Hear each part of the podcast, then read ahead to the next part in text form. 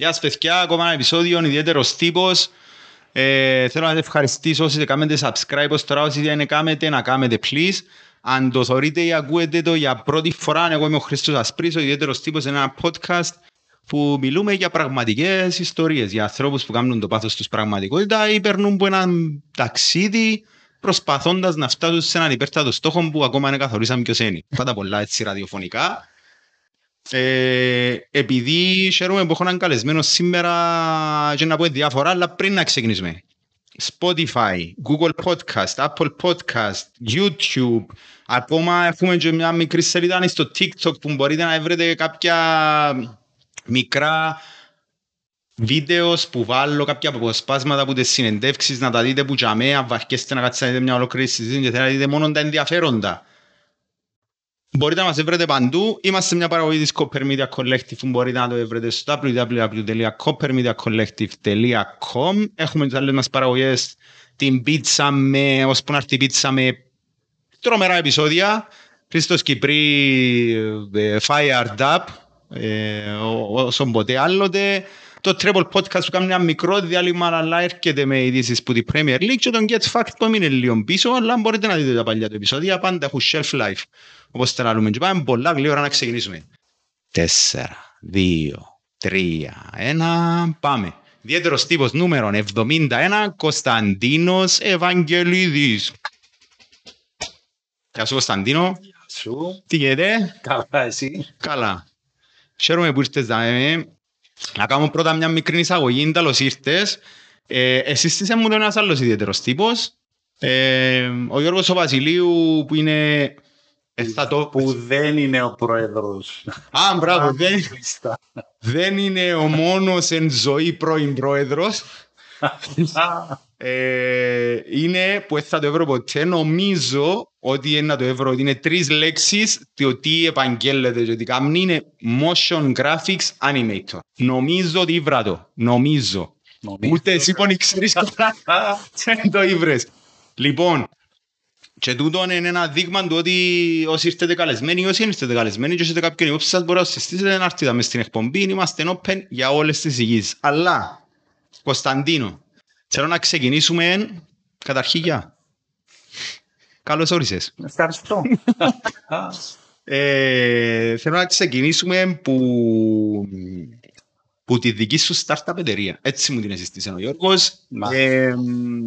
Startup εταιρεία. Ναι. Οκ.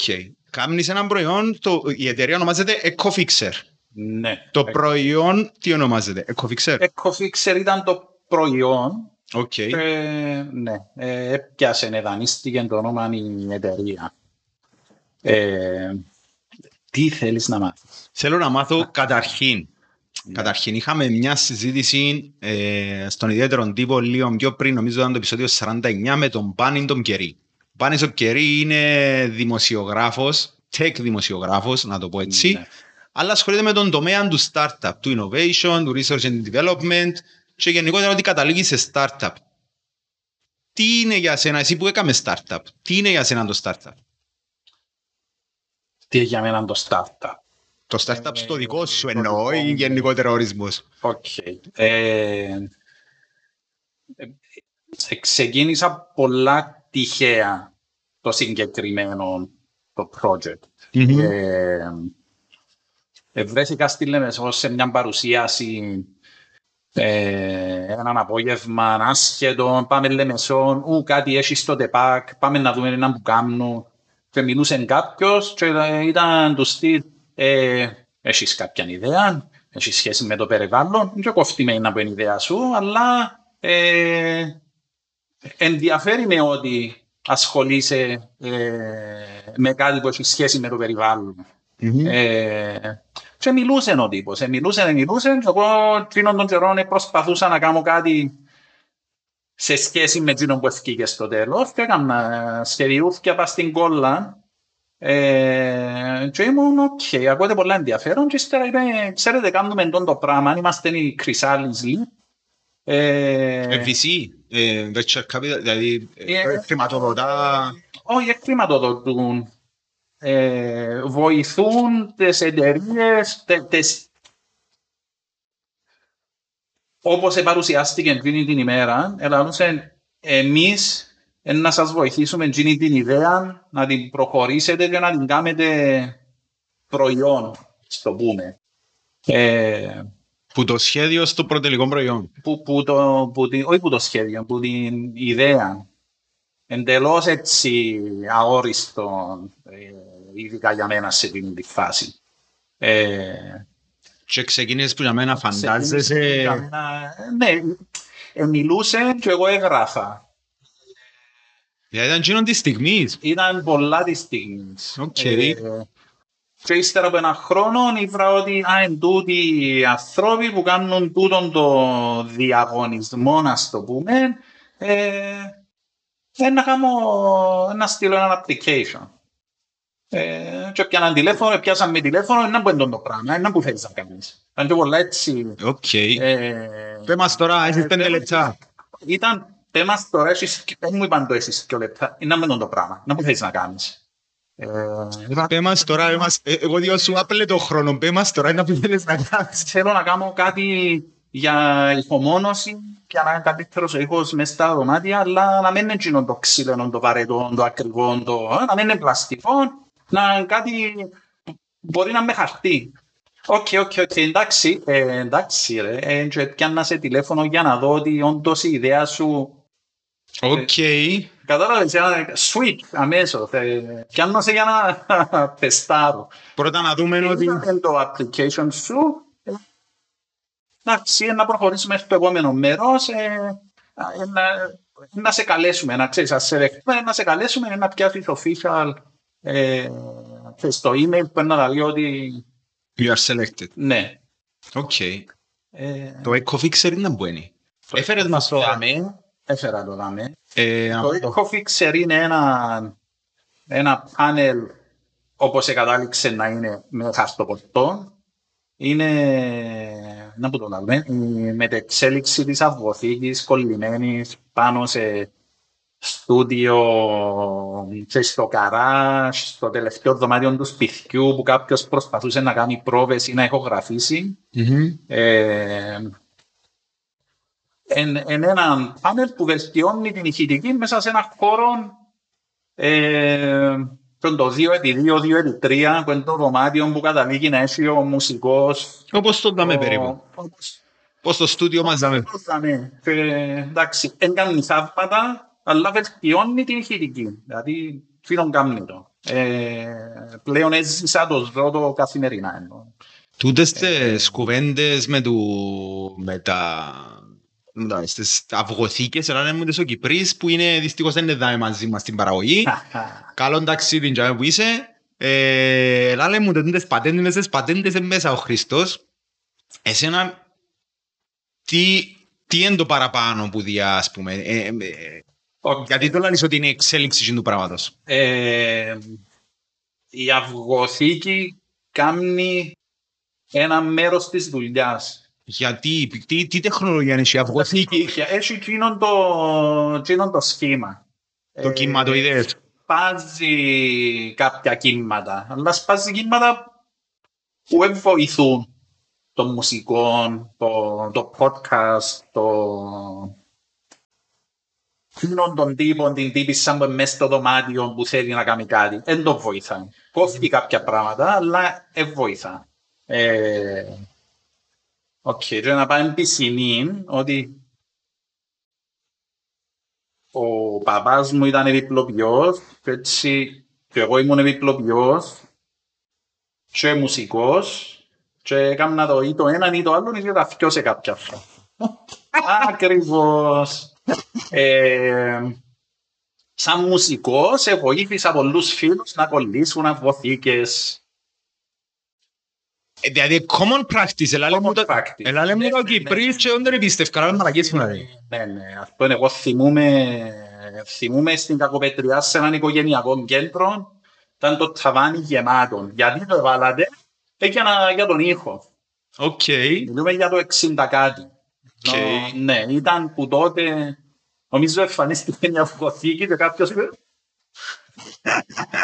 Καλά είναι που έκαμε την αυγοθήκη, είχε υπόψη του τι να γίνει το πράγμα. Νομίζω. Οκ. να θέλει έτσι... Ναι, σαν ειδικλοποιός έκανα τα ξύλινα τα diffusers που μπαίνουν μες στα studios. Και με δικούς μου υπολογισμούς και με πολλά έτσι specific οδηγίες κάποιου ακουστικολόγου, ότι πρέπει να είναι τόσο, πρέπει να είναι τόσο το ύψος, πρέπει να είναι τόσο το βάθος, πρέπει να... πολλά specific. Δηλαδή κάποιος που έρχεται και μετρά σου το χώρο και να σου πει δαμέ θα βάλεις τσίνον το πράγμα. Αλλά μιλούμε για πολλά πιο εξειδικευμένα πράγματα. Αν θα κάτσεις να κάνεις να μην το πράγμα, μόνο το πράγμα κάνεις, μπορεί να σωθείς με άλλες λύσεις. Αλλά, ξέρεις, είναι και budget. Και πάει. Πόσο το ψάχνεις και πόσο νομίζεις ότι το... Τι ήταν που θέλεις να πετύχεις. Ακριβώς. Εγώ έκανα τα τσίνα και αυγωθήκες, ναι. Οπότε είπες να τα σμίξεις στον ασκιό. Στο 14... γράφτηκα σε κολέγιο στην Κύπρο για music technology. Ξεκινά φοιτητής στα σπίτια μου. Ναι. Okay. Και ξαφνικά μου full-time φοιτητής, δεν ξέρω ακριβώς να που ήταν ο κλάδος, είδα το βιβλίο, μπήκα τυχαία εδώ καμάνω του μέσα στο Facebook, είχε διαγωνισμό, κέρδισα μισή υποτροφία, ξέρεις πολλά. Και είπα της οικογένειας, αν έχω το support σας, να γίνω φοιτητής. Και έγινα φοιτητής. Και μέσα στα μαθήματα όλα,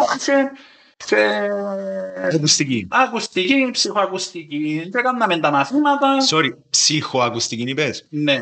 Πού είναι η ψυχοακουστική, ψυχολογία. Εν το πώς αντιλαμβάνεσαι τον. Και αντιλαμβάνεσαι τον με έναν τρόπο, εγώ με άτομο, εγκέφαλος μας, τα αυτιά μας. Θέμα εκπαίδευσης, θέμα γενετικής. Όπως είμαστε κατασκευασμένοι. Οκ.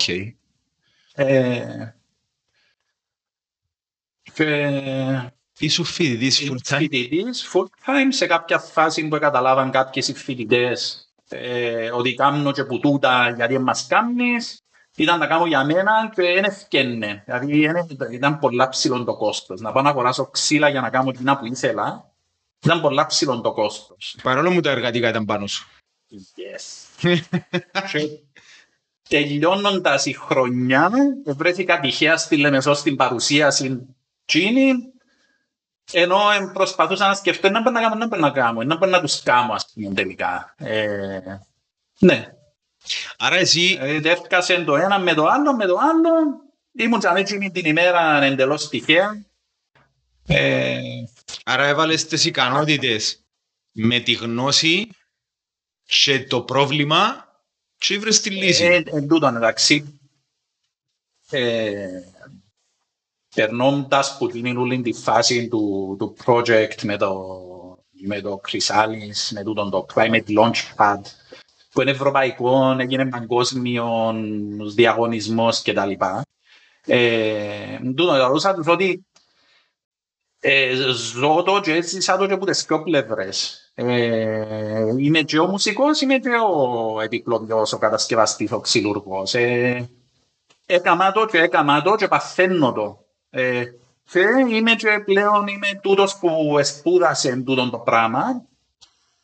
Ξέρω λίγο παραπάνω τώρα. Νομίζω κατάλαβα και εγώ τελικά είναι που... Είναι που θέλεις να κάνεις. Είναι που γεννήσκεται. Αν ήξερα πριν 5 χρόνια, ή αν το είχα και εγώ, να το πιάνω να γίνω, μάλλον. Παρόμοια ιστορία ήταν και πριν 2-3 επεισοδιά που ήταν οι αδερφοί Γιλτιζιάν που ξεκινήσαν που το να παίζουν μουσική στο κάμαν εργαστήριν τώρα και... Ο Τζορτ ήταν συμφιλητής μου. Οκ. Άρα έζησε και το πάθος του Τσίνους. Αλλά Genie πήραν το στο να μάθουν να επιορθώνουν τα όργανα τους, στο να... Κάμνουν. Τώρα εντύνον. Τώρα κυνηγούν το Genie. Εμένα κάνουμε εντύπωση, πριν να ξεκινήσουμε είχα σου πει κιόλας και μια ιστορία ότι έφεραμε κάποιον άνθρωπο να δει το στούντιο μας τι να γίνει μου πλευράς μόνωσης, γιατί είχαμε σοβαρό θέμα μου πλευράς μόνωσης, δεν μπορούσα να γράψω τίποτε, εντάξει, τύχη μας εμπουχαρτεί και έχουμε και μια βιτρίνα προς τον δρόμο. Όσοι είσαστε οι παλιοί subscribers, θεωρούσατε που κάναμε τα επεισόδια από την άλλη πλευρά και ο δρόμος που περνά. Και άρχισε να κάνουμε κάποιες ιδέες, είτε με κάποια πάνες, είτε με κάποιες κουρτίνες, είτε με τέλος πάντων διάφορες ιδέες. Και ήμουν κάπως, καλά ρε παιδιά, το πράγμα ο ήχος πώς ταξιδεύει, ας πούμε, και γιατί σταματά πάνω σε διάφορα αντικείμενα και ποια είναι τα αντικείμενα που σταματά και σε άλλα περνά, ας πούμε. Κατάλαβες τίποτε που τα σπουδές σου εσύ.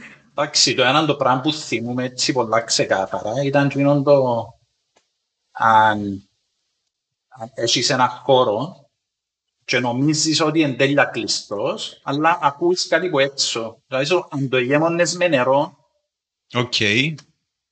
να έφυγαινε που κάπου, που και που περνάω όπως.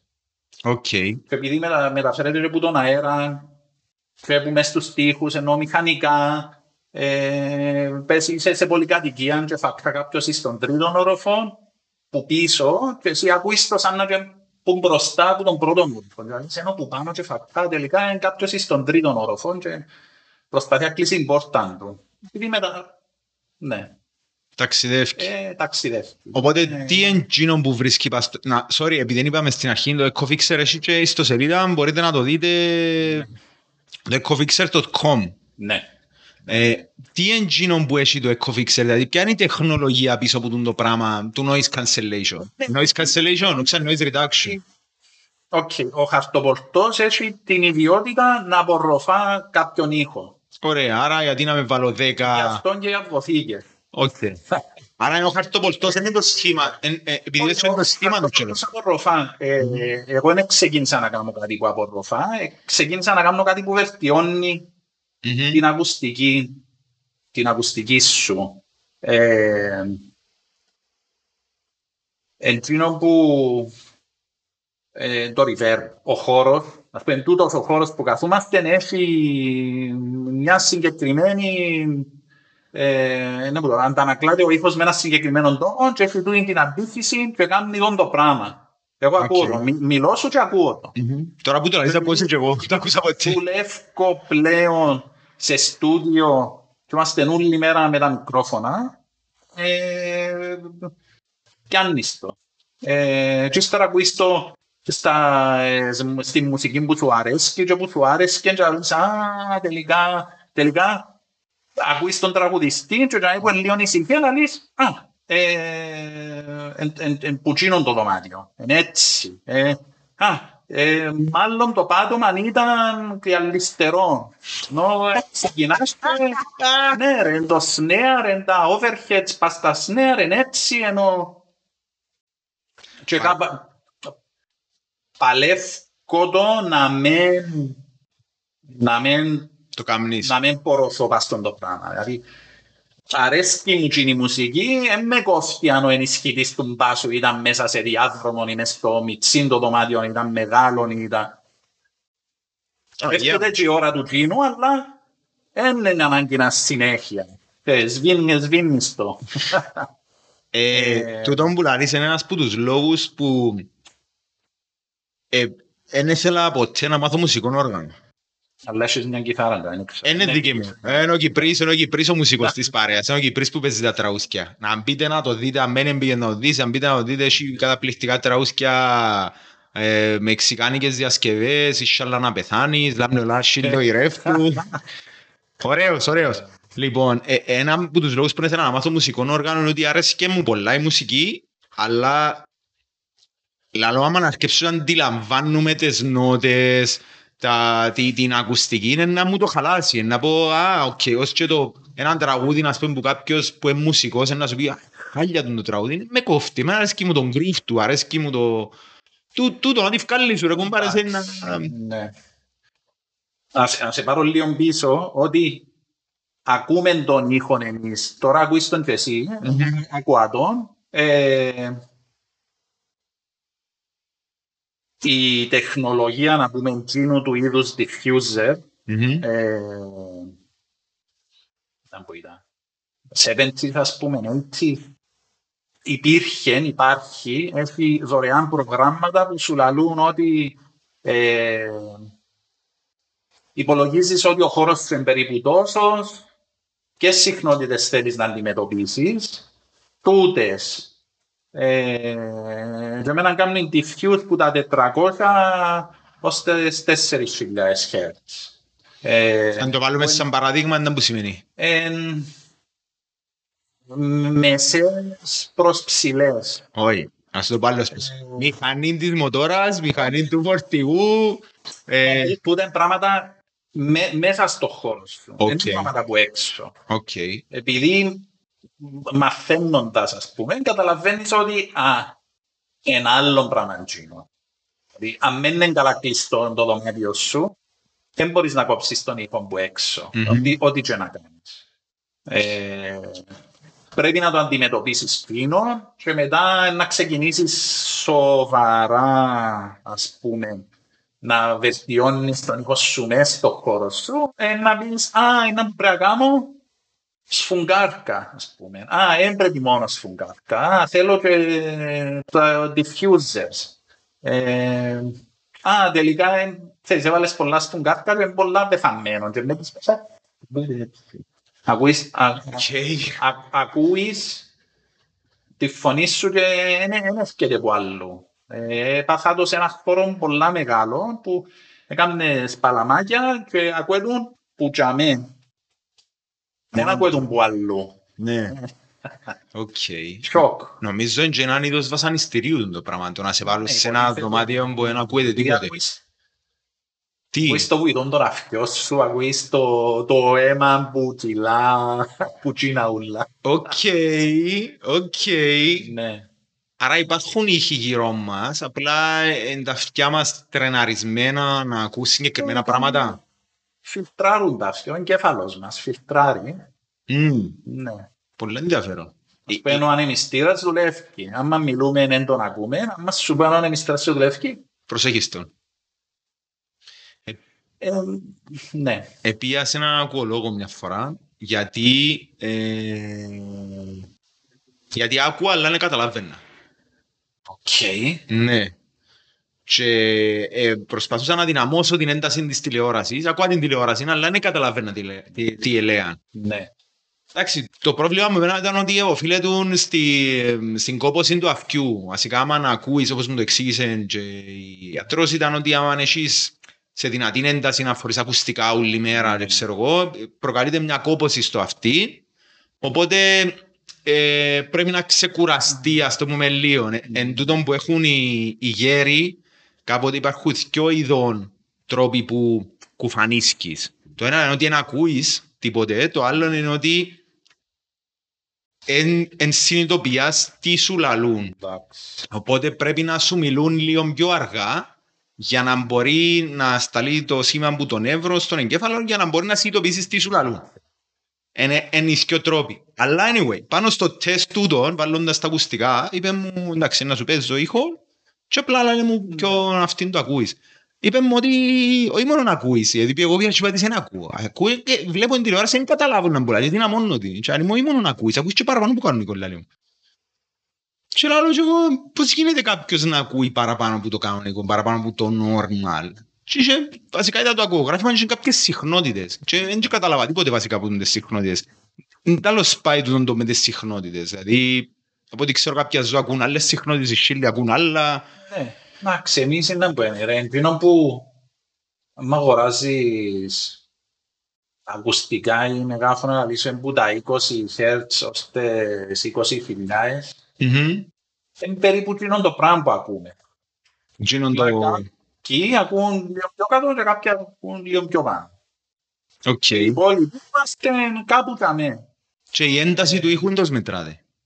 Δηλαδή τα χέρς, οι συχνότητες. Τα χέρς είναι οι συχνότητες. Τα ντεσιμπέρ πίεση βασικά. Αλλά ένα άλλο που τον το... Παίρνω σε λίγο πίσω στο επεισόδιο. Να έρθει άλλο. Παίρνω σε λίγο στις σπουδές σου, γιατί προσπαθώ να καταλάβω επειδή είσαι της δουλειάς. Προσπαθώ και εγώ ειλικρινά προσπαθώ να καταλάβω τι σημαίνουν τα hertz και τι σημαίνει η ένταση του ήχου. Τα hertz είναι που τον το... Να που να το πούμε. Η χαμηλή συχνή. Που πάει κάτω και πάει στα 20 Hz, εν κύκλοι. είναι ο πρώτος που σκέφτηκε να τα μετρήσει σε σχέση με το δευτερόλεπτο και ότι... Οκ. Ναι, εντάξει, ενώ... Να σου κάνω μια ερώτηση που είσαι στο sound engineering. Υπάρχει, δεν ξέρω αν είναι μύθος, αν είναι αστικό μύθος, αλλά γιατί άμα φορείς ακουστικά και ακούεις μουσική, το ίδιο άλπουμ που ακούσεις, μιλούμε να ακούσεις, ξέρω, επίστρι, δεν ξέρω, ποιες άλπουμ να το ακούσεις, είτε CD, είτε βινίλιο, είτε οτιδήποτε. Γιατί ακούεις διαφορετικά πράγματα που τα ακουστικά... Αφού ακούεις διαφορετικά... Περιμένε, τα ακουστικά εδάμε. Οκ. Είσαι απομονωμένος που τον υπόλοιπο τον κόσμο. Τώρα που έχει και noise cancelling που τον το headphones τώρα. Υπάρχουν εύκολα, βρίσκεις, βάλεις τα ίνια. Εν έχεις κόσμο έξω. Άρα σε ένα θέμα... βάλεις μεγάφωνα να ακούσεις το ίδιο πράγμα, να ακούεις τον δρόμο, τον ανεμιστήρα, το δωμάτιο. Και πάει και πάει. Άρα εκείνο είναι ουσιαστικά σαν να είσαι μες στο στούντιο την ώρα που το γράφω. Αν είναι στούντιο άλπιν. Ας πούμε. Αλλά είναι και γούστα. Ενώ... συλλογή με βινίλια, ξέρω. Ναι. Δεν ποφίσας. Γιατί ποφίσας. Νομίζω ότι έχουν συλλογή με τα βινίλια. Κάνουν την ίδια αντίδραση. Είμαι πολλά συμμαζεμένος. Θεωρείς ότι είναι αρρώσκια. Ναι, και όχι. Είμαι σίγουρος. Όχι, μπαίνω συνειδητά σε δισκάδικο και λαδώ ότι είναι όπως τον αλκοολικό στον μπαρ. Οκ. Αν παραγγείλεις νερό είσαι εντάξει, είναι μάλλον σαν μεν εμπαινές. Μη αγοράζεις. Έγινε το πρώτο λάθος, μόνο που πάτησες μέσα. Έγινε το πρώτο λάθος, έγινε πολύ μωρό. Δεν έγινε πέρσι. Κάμουν ένα comeback τα βινιλία, τα τελευταία χρόνια. Κάμαν το. Τι εννοείς, τελειώσε το... Όχι, ενώ... Έχει 5-10 χρόνια που... Θωρώ, ας πούμε... Θωρώ πάντες που βγάλουν βινίλια. Δηλαδή, φκένει ο δίσκος τους και λαλίσουν τόσο βινίλιο. Πολλά χρόνια ήταν. Πριν 15-20 χρόνια.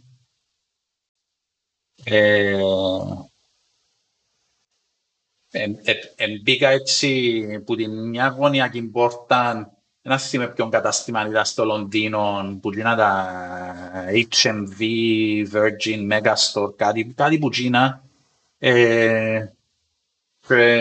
Μπήκαμε από τη μια γωνιά και μπήκαμε από την άλλη, πολλά κλειό, γιατί δεν είχαμε ώρα. Και θεωρώ ότι ήταν η Μαντώνα, θέλεις, System of a Down, ήταν δίπλα-δίπλα. Δεν σταματήσαν κάποιοι να βγάλουν, απλά δεν είχε τόσο πολύ κόσμο να τα αγοράζει, να τα ψάχνει. Αντί να βγάλουν 100.000, βγάλαν 500 ή 1.000. Τώρα πάλι αντίστοιχα, εντάξει, πάλι selected copies που βγάλουν, δεν βγάλουν 100.000, πάλι να βγάλουν 10.000 όμως. Και βγάλουν, μπορεί να βγάλουν 1.000 και να είναι 500 μαύρα και 300 μπλε κάτι και 100 αυτό και 100 κάτι άλλο. Limited, πιο limited και τέλεια limited. Και το έναν το limited γοράζεις το που τούτον το website και το άλλο που τούτον. Οκ. Έτσι κάνεις ένα... Ακούγεται όπως τα NFTs που βγάλουν τώρα. Αλλά κάνεις το και κρατάς το και θωρείς το καλό του. Αν θέλεις. Πέραν του οπτικού κομμάτιου. Ναι. Για τον ήχο είναι κάτι. Ναι. Όντως. Είναι... άλλον πράγμα. Καλύτερος σκουπί. Τώρα να δεις. Δεν είναι καλύτερο. Οκ. Περίμενε. Αν έχεις τα καλύτερα αυτιά του κόσμου... Ξέρετε που σε θέλω και έχεις το καλύτερο turntable με την καλύτερη βελόνα και το ρεύμα σου εμπούτζινο που έρχεται, που είναι τα πράγματα και περνά, φίλτρα και... Και καθαρίζει και έρχεται τέλεια pure. Ξέρω ποιος έχει έτσι πράγμα. Πόσοι έχουν στον κόσμο και πόση ώρα έχουν για να βάλουν δίσκους να παίξουν. Ή συντής, ή κασέτες. Βασικά, τον καιρό που έφτιανα δίσκοι, έκαναν μάστερ, κοινό που εγγράφαν στο tape Κάμναν το master για δίσκο. Έχει κάποια limitations. Δεν μπορεί να παίξει. Αν και μια βελόνα και κάθεται πάνω σε ένα πράγμα πλαστικό που γυρίζει. Τι είναι το πράγμα, χτέρνεται. Χαράζει. Τι και να κάνεις. Mm-hmm. Που σημαίνει ότι κάνει έναν ήχο. Μπορείς να παίξεις συχνότητες πάνω από ένα σημείο, επειδή δεν ακούεται τι είναι το πράγμα της βελόνας. Έτσι έμπαιζεις. Δεν γράφεις πας στο δίσκο, έτσι αλλιώς δεν θα παίχνει, γιατί είναι κομμένο. Δεν μπορείς να παίζεις κάτω από κάποιες συχνότητες, ούτε καν τις γράφεις, γιατί η βελόνα πάει αριστερά-δεξιά και δεν μπορεί να αντεπεξέλθει. Έτσι, έχεις limitations. Γι' αυτό έκανα ένα master για δίσκο με τον αλφα τρόπο. Και μετά είπαμε, έχουμε και κασετούες. Έπρεπε να κάνουμε master με διαφορετικό τρόπο για την κασέτα. Okay. Και μετά έφυγε το CD. Πρέπει να κάνουμε master με άλλον τρόπο για το CD. Έτσι. Δεν έπιανε ποτέ ο δίσκος, η κασέτα και το CD το ίδιο πράγμα. Και μετά πάει στο ότι είναι το χιτάκι και φτιάχνει σε single. Το single έγινεις και του master διαφορετικά αν παίζεται του μπάστες 45 στροφές. Που σημαίνει ότι κοινό που είσαι σπίτι σου στο δίσκο με το single ήταν διαφορετικό. Το single που έπιανε ένα ραδιοφωνικός σταθμός ήταν master διαφορετικά. Και πάει και πάει και πάει. Έτσι ένεχει. Okay. Ας σου αρέσει την ώρα που πιένεις σπίτι να κάθεσαι ή να στέκεσαι και να πιάνεις δίσκο και να το βγάλεις και να καθαρίζεις και να το βάλεις και να καθαρίζεις τη βελόνα και να το βάλεις και να παίζεις και ξέρεις ότι σε 20 λεπτά ή σε 15 να πραβάεις και να τον πιάσεις, να το αντιγυρίσεις και να τον καθαρίσεις. Ας σου αρέσει το πράγμα, δίσκους. Ας σου πω, εγώ έχω συλλογή με συντή, είναι πολλά μεγάλη. Έχω και εγώ. Αλλά έχω τα συντήματα. Και εγώ έχω τα. Γιατί πιάνεις δίσκο. Σε τούες. Είναι πιο δύσκολο να βρεις CD player τώρα. Ναι, όντως. Πιο εύκολο να βρεις κασετόφωνο. Καινούργιο. Κασετόφωνο. Yes. Δεν το ψάξα. Είναι η κασετούα που έρχεται πίσω. Οκ.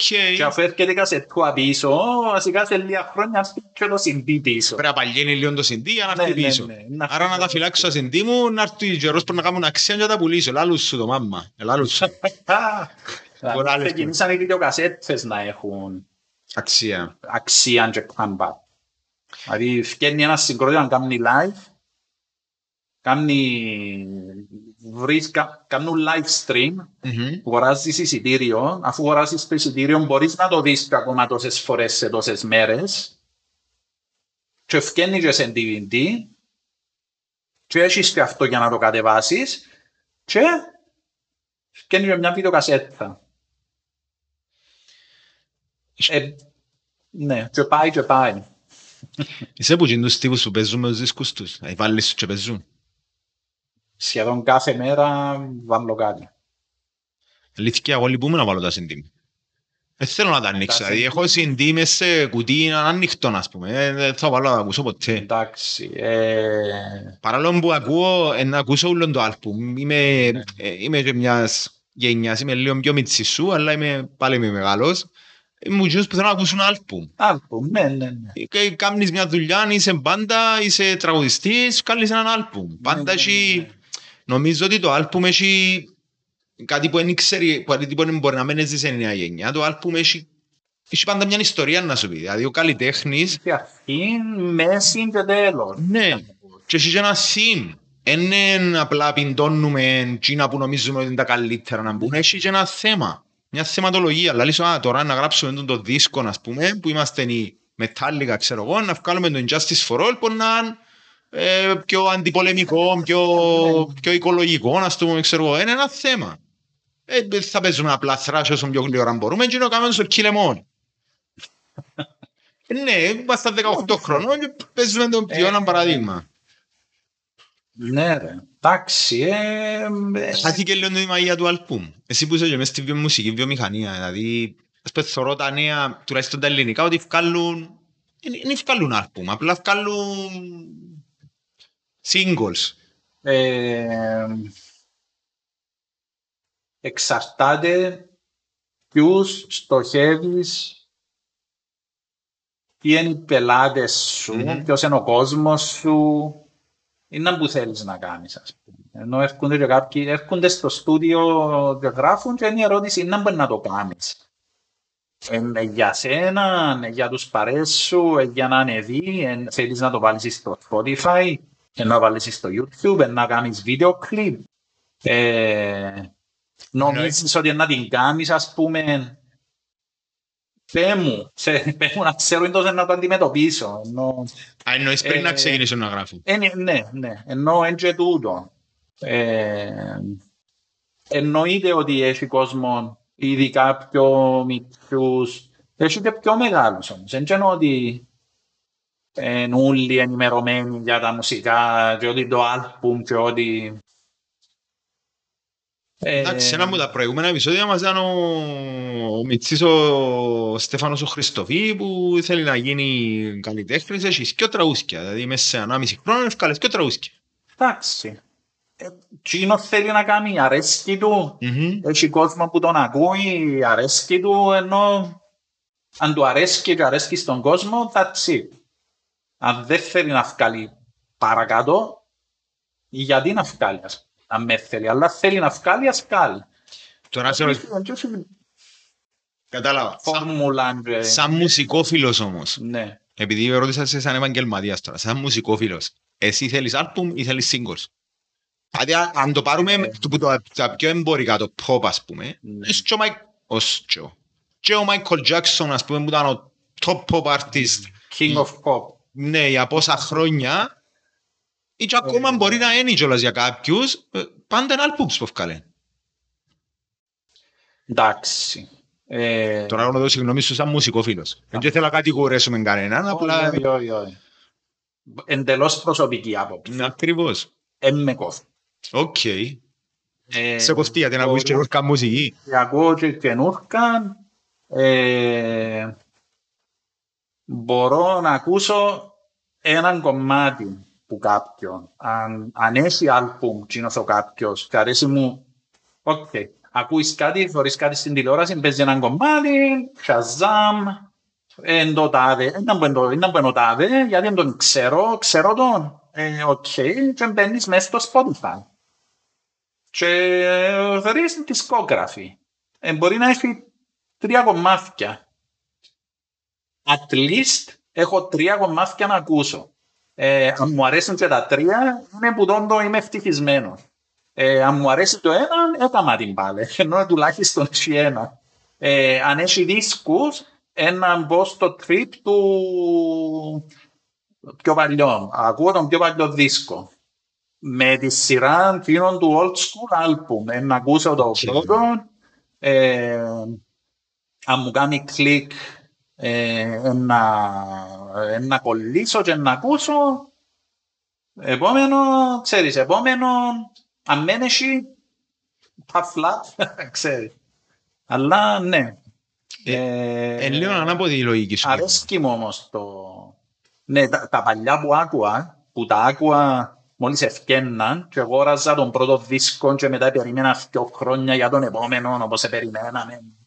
Εν είχαμε ίντερνετ και πρέπει να έβρεις περιοδικό, να έβρεις μέσα στο περιοδικό. Και αν τα περιοδικά που έβρισκες ήταν μόνο το metal hammer, ας πούμε, αλλά εκείνο που άκουες δεν εκολούσε μέσα στο metal, δεν ήταν μέσα στο metal hammer.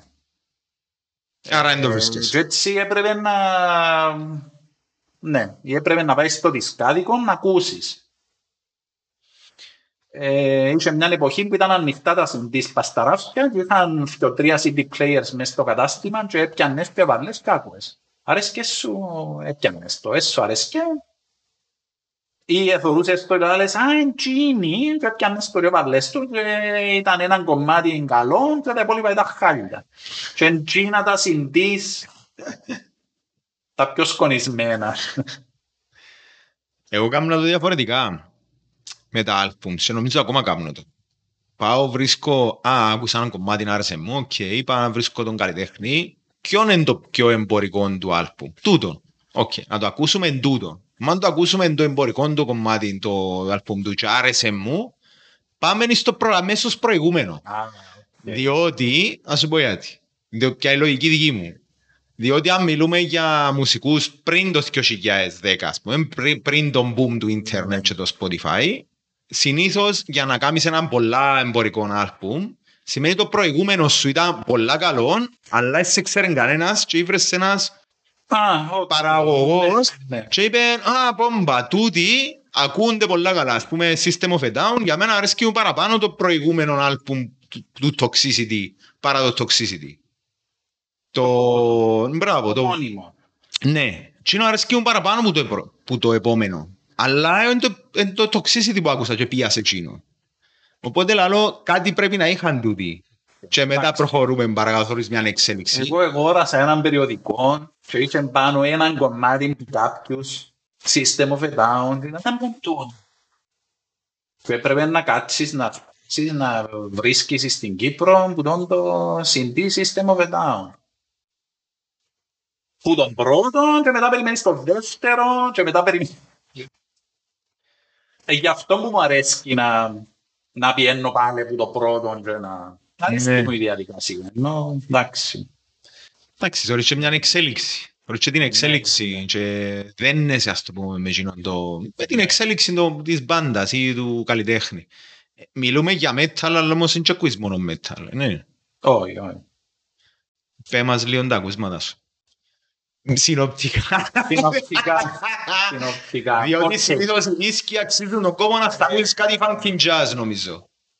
Όχι, όχι αναγκαστικά, αλλά ένα αποκλείεται. Ενώ... Οκ. Ακούω παραπάνω πράγματα που είναι κάτω από την ομπρέλα του ροκ. Είναι πολλά μεγάλη η ομπρέλα. Σε πιάνει... Ναι. Πιο progressive, πιο παλιά, πιο καινούργια. Ούλα, ότι φτάνει να μου κάνει κλικ. Ναι. Έχω ιδιαίτερο πρόβλημα με τα συγκροτήματα που έρχονται μετά από 5 χρόνια που προσπαθούν να παίξουν φίλων που έπαιζαν κάποιοι. Παίζαν κάποιοι έναν πράγμα το οποίο ένιξε κατηγορία και ξαφνικά μια κατηγορία και έχει άλλο 15 συγκρονήματα που παίζουν που γίνουν την κατηγορία που ψιλοκόπη του πρώτου δεν μπορώ. Δηλαδή ένα που το λάβουμε είναι το επιτιδευμένο. Ναι, κατάλαβα. Σαν να μυρίζουμε το και το ξανά φαβούμε. Ακούνται όπως τους Κίνος. Ένα μουσικός που ψάχνει να έβρει μελωδίες και αυτά θυμίζει μου το Κίνο και Κίνον προσπαθώ να το κάνω switch off και επειδή δεν μπορώ να ακούω που Κίνος τα ακούνται όπως τους άλλους πετάσουμε ήδη και γάνρας και ήταν κουβέντα η κλασική που λαλούσα στο κολέγιο επειδή οι υπόλοιποι ήταν πολλά πιο μικροί και μπορείς να λαλούσαν κάποιος ότι εγώ ακούω death metal και πέρασα μια φάση που άκουα πολύ ή άκουα μόνο death metal. Άκουα πολύ cannibal chords. Εντάξει, μπορεί να μπουν και όπως τα ωραία του grind, cannibal chords ή όχι. Ήξερω, death, εν τούτον, καταλαβαίνεις. Αν τους βάλεις grind, σημαίνει ότι είναι και τούτην grind. Και είναι το grind for, που είσαι και grind for, ένα ακούω, ξέρεις, ένα ακούω. Πλαρέσκει μου. Ακριβώς, ενώ... Να σου πω, για μένα τούτη φάση, ενώ ότι που ξεκίνησα να ακούσω έτσι λίγο πιο σκληρό ήχο σαν πιο μητσής, προσπαθούσα να εντοπίσω μες στη μουσική τι μου αρέσει. Δηλαδή, ακούω ας πούμε Led Zeppelin. Ναι. Οκ. Ούλους αρέσκουν τους οι Led Zeppelin. Θεωρητικά τους παραπάνω. Ναι, για να μην τους βάλουμε. Ναι, ενώ... Εγκίνος αποδεχτεί. Ακριβώς, ενώ... Οκ. Προσπαθούσα να εντοπίσω τι εγκίνο που μου αρέσει παραπάνω. Γιατί το γουστάρουν το πράγμα. Είναι τα λόγια, είναι ο τραγουδιστής, είναι ο ρυθμός, είναι η κιθάρα, είναι το ένα, είναι το άλλο. Και εντόπιζα, ας πούμε, αρέσκουν μου τα ντραμς. Αρέσκει μου τα ντραμ. τι άλλο να ακούετε σαν τον τράμερ ή ποιος παίζει παρόμοια με τον τράμερ και πιένα που προχωρούσε παρακάτω. Ας πούμε τους Fear Factory μπορείς να πάεις άνετα σε έναν, ξέρω εγώ, σε Slipknot, ας πούμε, σε κάτι πιο industrial ήχο, ας πούμε. Μπορεί να πάει και στους Nine Inch Nails. Ναι. Το θέμα... Τώρα σκέφτομαι, ναι, Παναγιά μου, σε μια εποχή που άκουγα πολύ που τον Nine Inch. Ναι, σε μια εποχή που άκουγα πολύ. Το θέμα όμως που είπες μες επιρροές, αν το πάρουμε έτσι, sorry που σου το λαλώ, ενώ μπορεί να ακουστεί, ενώ να... Πώς θα σου πω. Μπορεί να λέω να διέξοδο, ας πούμε, αλλά... Αν εν τούτον ότι ακούστες επιρροές του ενός που το αλλού και σου αρεσκεί, η Black Sabbath που για μένα είναι το πρώτο metal συγκρότημα, δεν είχε κανέναν που μετά που έπαιξε κάτι άλλο ελεύθερος του. Δεν ακούνε Black Sabbath εννοώ. Να μπαινή κουβέντα, έχει ένα website με παροδίες ειδήσεων. Το Onion. Είναι το Hard Time News που έχει παροδίες ειδήσεων. Κυρίως έχει πολύ σχέση με μουσική. Και για το τάδε συγκρότημα που λέει ότι επιτέλους ξεφεύγουν που γίνουν των ήχων. Εκείνου του κομματιού, εκείνου του κομματιού των Black Sabbath και πάνε στο επόμενο. Ότι επιτέλους μετά από πιο άλμπουμς, ας πούμε, πάνε σε άλλο κομμάτι.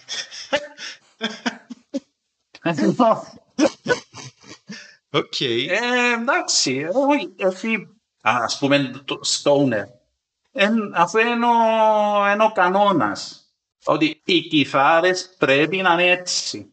Δεν σημαίνει ότι πρέπει να παίζεις τα ίδια progressions, τις ίδιες μελωδίες, η φωνή να είναι ίδια. Τι ελίον που γίνω. Εγώ ακούω τους Κίνους που φεύγουν ποιον που γίνω. Εγώ να σου πω αμαρτιά μου ψημολογημένη, εγώ ακούω τους Τσίνους που ακούγονται το ίδιο με τους ανθρώπους. Δεν μπορώ εγώ. Δυστυχώς. Εντάξει, να σου πω, εγώ έχω το απορία, ίσως επειδή δεν έχω γίνει τη μουσική παιδεία, ενώ ότι όταν ξεφεύγει κάτι που το πεπατημένο, κάπου χάνουμε. Δηλαδή κάτι πολλά progressive κομμάτια, κάτι 70s που πειραματισμοί παραπάνω μπορεί να μπαίνουν μες στην ομπρέλα του ροκ. Δηλαδή αν είναι acid rock, ας πούμε, κάτι Pink Floyd, πιότσι ας πούμε, όχι Pink Floyd, αλλά το πιότσι το κομμάτι, χάνουμε. Μπορώ να το συνειδητοποιήσω εγκέφαλος μου. Εσύ τώρα το βιώνεις το πράγμα, γιατί φαντάζομαι ακούεις και εγώ. Χάνουμε σε κάποια. Αλλά έχει κάποια που είναι τέλεια χαμένα, που είναι... στην κατάσταση των παλιών καλών καιρών του iPod. Έπιασε έναν iPod που ήταν 160 GB και αναγκάστηκα να μικράνω τη συλλογή των MP3 να την κάνω 160. Και ήταν στη φάση που εψηλώναν οι ταχύτητες και μπορούσαμε να κατεβάζουμε πλέον πιο εύκολα και πιο γλύωρα. Έμπαιναμε στο Wikipedia. Το που λαλείς, ένα συγκρότημα που σου αρέσκει είναι το Porcelain Cup. Πολλά καλή Porcelain Cup. Είναι τα είδος εμπουένι. Φλιντζάνι. Nice, ok. Λίστα με συγκροτήματα που παίζουν φλιντζάνι. Ok. Αλφαβητική σειρά, ABC και τα λοιπά, μπορούσε να είχε 40 ονόματα. Δισκογραφία. Και πήγαινα δουλειά το πρωί και είχα την άνεση και την ευχέρεια και την πολυτέλεια να έχω... Πρέπει να φορώ το ασπίδες που είναι μεγάλες και είχα τα headphones που μέσα και πήγαινα η ώρα 8 δουλειά και πατούσα play και... Φάνεσαι. Άκουα δισκογραφίες. Δεν πήγαινε. Μήνες, χρόνια. Έκανα το και εκείνο. Αλλά άκουα και ύστερα νόν, όχι, τούτοι αρέσκουν μου, τούτοι... Εντάξει, άκουσα τους. Εμείς κάθονται, τούτοι κάθονται μου, ακούω τους.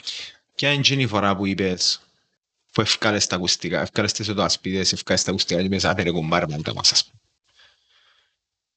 Δεν ξέρω. Ένα απορρίψεις μουσική, ας πούμε. Ένα απορρίψω. Γέλασα μια φορά πάρα πολλά που με βάλαν κάποιους που ακούνταν τέλεια πως του κουλ. Θέσα χαμένο μισή. Θέσα την καρέκλα. Γιατί αν είναι θόρες, ήταν στο κινητό, αν είναι θόρες φάτσες, ήταν τσουλ, ήταν πέτον το κομμάτι, δεν το άκουσα. Και θόρες τήραν κάποιοι που ήταν όπως τους τσουλ. Χαμέ. Αλλά είναι... Νομίζω έχει μια μπάντα που έζευες στο τουλ. Μπορεί να είναι τουλ και κάνουν παροδία του εαυτού τους. Κάτι έτσι κάνουν. Κάτι που τούτα κάνουν. Όχι, ήταν κάποιοι που παίζαν... Ήταν κάτι πιο τα κενά, ξέρεις. Αν κάνεις 15 χρόνια να βγάλεις δίσκο, να βρεθεί κάποιος να βγάλει. Όντως. Τώρα είναι... Που την πλευρά τώρα του engineer, να σε πω engineer, είσαι παραγωγός, να πού είσαι. Λίγο απ' όλα. Δουλεύκες μες στο στούντιο, απλά. Είμαι στο στούντιο, εντάξει, εγώ πήγα στο στούντιο το Sweet 16 για να αναλάβω τη μουσική. Δηλαδή κάνουμε εκφωνήσεις, διαφημίσεις, η παραπάνω η δουλειά είναι εκείνον το πράγμα. Αλλά ο χώρος υπήρχε, η ιστορία υπήρχε. Και εγώ επία μιλούμε μετά την κρίση, ήταν, ξέρεις, πλέον μετά το 2013 που πεθάναν όλα και εγώ επία να ξαναμεγαλώσει το στούντιο, επία εγώ για την μουσική. Ποια είναι η ιστορία που λες υπήρχε? Ενώ είναι που το 82 το στούντιο. Okay. Ο Δάκης, ας πούμε, οι δίσκοι, ενώ περάσαν διάφοροι, πολλοί και διάφοροι. Okay. Ο Θεοφάνος, ξέρεις, ούλοι τούτοι περάσαν και που και αμέ. Ήταν το πρώτο, νομίζω, ήταν το πρώτο ιδιωτικό στούντιο στην Λευκοσία. Ήταν το ΡΙΤ. Ναι, έτσι, είχε την παράδοση, απλά κάπου έμεινε έναν κενό. Ναι. Εντάξει. Άρα το 2014 εσύ αναλάβες τη μουσική και ήταν που πέρασε. Εγώ το 2014 έπια να σπουδάσω. Α, το 2018 έπια να τέλειωσα το κολέγιο, δούλευκα σαν το studio supervisor και σε κάποια φάση έπια από εκεί το 2018. Και από το 18 τώρα είναι τα μουσική επέρασε. Είπαμε, είσαι Βίσχη, είσαι Δάκη, είσαι Τσιωβάνου. Δεν έχει, όχι. Έχουμε πάρα πολλούς που κάνουν hip-hop, rap και φοιτητές, μαθητές. Είναι ένα παραδείγμα. Πλέον αν μπαίνει από την πόρτα και ξέρεις ότι έχει αφήνον το σκοπό που ήρθε. Είναι το rock των 90s, πιστεύεις. Είναι το rock των 90s, είναι αντίστοιχο wave, ας πούμε, που... Είναι το hip hop των 90s. Το hip hop, θέλω να πω ότι το hip hop των 90s ήταν ακόμα στο επίπεδο του gangster rap. Δηλαδή... Είναι το hip hop πιο... Ναι. Ενώ είσαι πουλά... Είναι πολλά εύκολο να έβρεις λούπες μουσική, τον beat ή τον backing track, να το αγοράσεις.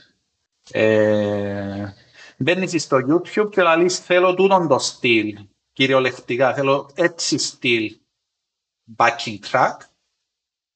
Βρίσκεις πολλές επιλογές. Έχεις ένα website, email, whatever και στέλνεις τους ένα μήνα και τους θέλω να το αγοράσω. Δεν πρέπει να το κάνεις έτσι. Και αγοράζεις έναν backing track έτοιμο. Και μπαίνεις μέσα στο στούντιο και τραγουδάς που πάνω τους τοίχους σου. Οκ. Ούτε μίξι, ούτε... Είναι τίμον. Αν θέλεις πιο σοβαρό, πληρώνεις παραπάνω τσίνο που το έκαμε, στέλνεις τους stems ξεχωριστά, τα drums, τα μπάσα, keyboards, whatever, τα εφέ και τα λοιπά, και κάνεις εσύ το mix. Εσύ κάνεις μίξες? Εγώ κάνω πολύ. Άρα δεν κρατείς μόνο τη φωνή όργανα. Που σου είπα ότι είναι πολύ εύκολο να έρθει κάποιος και να σου πει εγώ ράσα τον το πράγμα. Βάρ' το να παίξει. Πας στο στικ, βάρ' το να τραγουδήσω. Λύσου πόσα την ώρα, τόσα. Εντάξει, θέλω μια ώρα. Τραγουδά το. Εντάξει, και μες την ώρα προσπαθείς να του το σουλουπώσεις για να ακούγεται εντάξει, για να χάπτει. Αλλά μιλούμε για το fast food πράγμα της μουσικής. Έχει άλλους που σου λαλούν, άρεσε μου το πράγμα, θέλω να μου κάνεις ένα κομμάτι παρόμοιο, θέλω να έχεις παρόμοια όργανα, να έχεις παρόμοιο ύφος, θέλω να το δω. Και κάνεις ένα beat παρόμοιο, δηλαδή χτίζεις το... ή με το keyboard, ή με το mouse, ή με loopfes, ή με οτιδήποτε. Κάνεις το έναν original κομμάτι και έρχεται και τραγουδά πας στο original το κομμάτι του. Και εσύ το κάνεις δηλαδή? Ναι. Fuck! Κάνω το πέρα. Και είναι που το χάζιν το πολύ, είναι ότι στο κολέγιο είχε κάτι... Η εξέταση, ας πούμε, για τη σύνθεση ήταν... Έρχεται ο Νικόλα και έγραφε πάνω... εντάξει, μιλούμε, ήταν πολύ χαζί το συγκεκριμένο που μας έτυχε την Κύπρο. Ήταν καλείστε να συνθέσετε το τραγούδι που θα αντιπροσωπεύσει την Κύπρο στο διαγωνισμό της Ευρωβίλτο. Α, perfect. Και ήξερες ότι πρέπει να είναι πάνω από 2,5 λεπτά πιο λίγο που 4... πρέπει να έχει drums, πρέπει να έχει όργανα της rock μπάντας, ας πούμε. Έτσι είναι η Eurovision, οι κανονισμοί. Όχι, τούτον ήταν η εξέταση. Okay. Αλλά έπρεπε να γράψεις drums, μπάσο, μια-δυο κιθάρες, πλήφτρα και έπρεπε να έβρεις έναν όργανο άσχετο. Εν είσαι σαξόφωνο μες στο κομμάτι σου, πρέπει να βάλεις σαξόφωνο, να παίζει τη μελωδία της φωνής που φαντάζεσαι ότι να τραγουδούσε. Και να κάνεις και δεύτερη φωνή κάπου, στο ρεφρέμ. Και το κομμάτι έπρεπε να έχει εισαγωγή, να έχει το κουπλέ, το ρεφρέμ, να έχει μια φόρμουλα, ξέρεις το A&B, ξέρεις και να έχει γέφυρα, να κάνεις και γέφυρα, και να καταλήξεις σε ρεφρέμ και να έχει και outro. Intro, outro και ούλα μες στη μέση και ώρες να τα κάνεις. Και ακούεις κάποιον να λέει πότε να σου τύχει. Και πάει στο στούντιο και τον πράγμα που θέλουν τούτο. Okay, με τον budget του τούτου του φοιτητή, μαθητή, πρέπει να του γράψω ένα κομμάτι μέσα σε 2,5 ώρες. Και προσπαθείς να κάνεις ό,τι καλύτερο γεννήσκεται. Ναι, και έχει κάποιο. Έχει κάποιους που καταλάβουν ότι ξέρεις μέσα σε 2,5 ώρες, δεν είναι ποτέ 2,5 ώρες, δηλαδή τρώεις παραπάνω ώρα και λαλείς του είναι 2,5 ώρες σου. Τι είναι να κάνεις μέσα σε 2,5 ώρες, δηλαδή να βρεις τα όργανα, να βρεις τους ήχους, να τερκάζεις με ποιον που θέλει και να το πιάσει και να το ακούσει και λαλώ τους πάντα και εν το τραγούδι σου μάθε το πριν να έρθεις να το ηχογραφήσεις. Και να μαθαίνουν. Κάποιοι μαθαίνουν, κάποιοι δεν το μαθαίνουν και ύστερα έρχεται και μέσα σε τις υπόλοιπες 2,5 ώρες πρέπει να το τραγουδήσει και τρεις φορές να βρεις καλά takes και να του το σάσεις, να του το μιξάρεις και να του το κάνεις και master και να το πιέρει, να χάπει και να το ανεβάσει και... Έχει και πουτούτα. Okay. Έχει και backing track έτοιμο, έχει και πουτούτα, έχει πιο σοβαρά. Αλλά γράφουμε και μπάντες. Και ένας και live, πουλ. Εγώ θέλω να μείνω λίγο στο κομμάτι της συνθέσης. Γιατί έκανε μου πάρα πολλά μεγάλη εντύπωση το πράγμα. Θέλω να ακούσεις τα ελληνικά, τα trap, τα καινούργια που βγαίνουν. Flight, sneak. Όχι πολλά. Ακούω λίγα hip hop, δηλαδή αν περάσει που μπροστά μου ελληνικό hip hop, ακούω το. Αν μου αρέσει, ακούω και άλλα πράγματα. Αν είναι στο YouTube, μπαίνω μες στη σελίδα τους και ακούω έναν που έχει για να έχει και που άλλους. Ένα ακούσα πολύ trap. που το ναι. ελληνικό. Οκ. Okay. Επειδή στην Ελλάδα, εντάξει, στην Ελλάδα, από ό,τι ξέρω, ας πούμε, η Capital Music, που είναι μια από τις πιο μεγάλες εταιρείες τώρα σε κυκλοφορία, βγάλει τους παραπάνω, βγάλει αρκετούς καλλιτέχνες. Τέλος πάντων, το μυστικό πίσω από την επιτυχία, πέρα από τον καλλιτέχνη, είναι ο παραγωγός τους, που ονομάζεται Skype, αν δεν κάνω λάθος. Που είναι εκείνος που τους παίρνει στο στούντιο, εκείνος που τα γράφει και ξέρω εγώ. Και γενικότερα στην παγκόσμια σκηνή του τραπ, είναι ο αφανής ήρωας ο παραγωγός. Δηλαδή, είναι εκείνος που κάνει όλη τη δουλειά. Εντάξει, αλλά σε τούτους είναι... Δεν είναι αφανής, αφανής. Είναι και το όνομα. Αν πουλά το όνομα του, σημαίνει ότι όποιον και να φέρει, εμπιστεύκεται το κοινό, εμπιστεύκεται ότι τούτος ο παραγωγός να μου φέρει κάτι καλό. Για να το έκαμε, μάλλον είναι καλό. Είναι το θέμα ότι ο παραγωγός γνωρίζει ο κόσμος ποιος είναι. Οι καλλιτέχνες σίγουρα έχουν μια ακριβές, να μου το αρέσει, respect για τούτον. Και καμία πολύ εντύπωση είναι ότι ξεφεύγεις που το επίπεδο του μουσικού. Δηλαδή, αν πιάσεις, όπως μιλήσαμε για rock bands, οι rock bands πράξεις να παίζεις τα όργανα σου. Δεν μπορείς να σου βγάλει που τη μια στιγμή στην άλλη, αν πεις στο στούντιο παραγωγός και να σου κάνει, αν ανοίξει να παίζεις drums, να σου βγάλει να παίζεις drums. Και όμως... Εντάξει, παίζεις πριν τεχνολογία... Στο επόμενο επεισόδιο.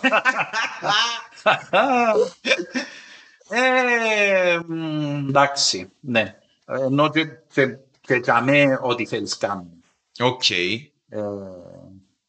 Εντάξει, εγώ θυμούμαι, άκουσα μια ιστορία, είδα τη σε έναν ντοκιμαντέρ, ξαναείπα σας την όσοι είσαστε πάλι αυτή, ακροατές, νομίζω ότι σας την ξαναείπα, έθαλουν έναν ντοκιμαντέρ που ήταν για τα Beats, Beats by Dre.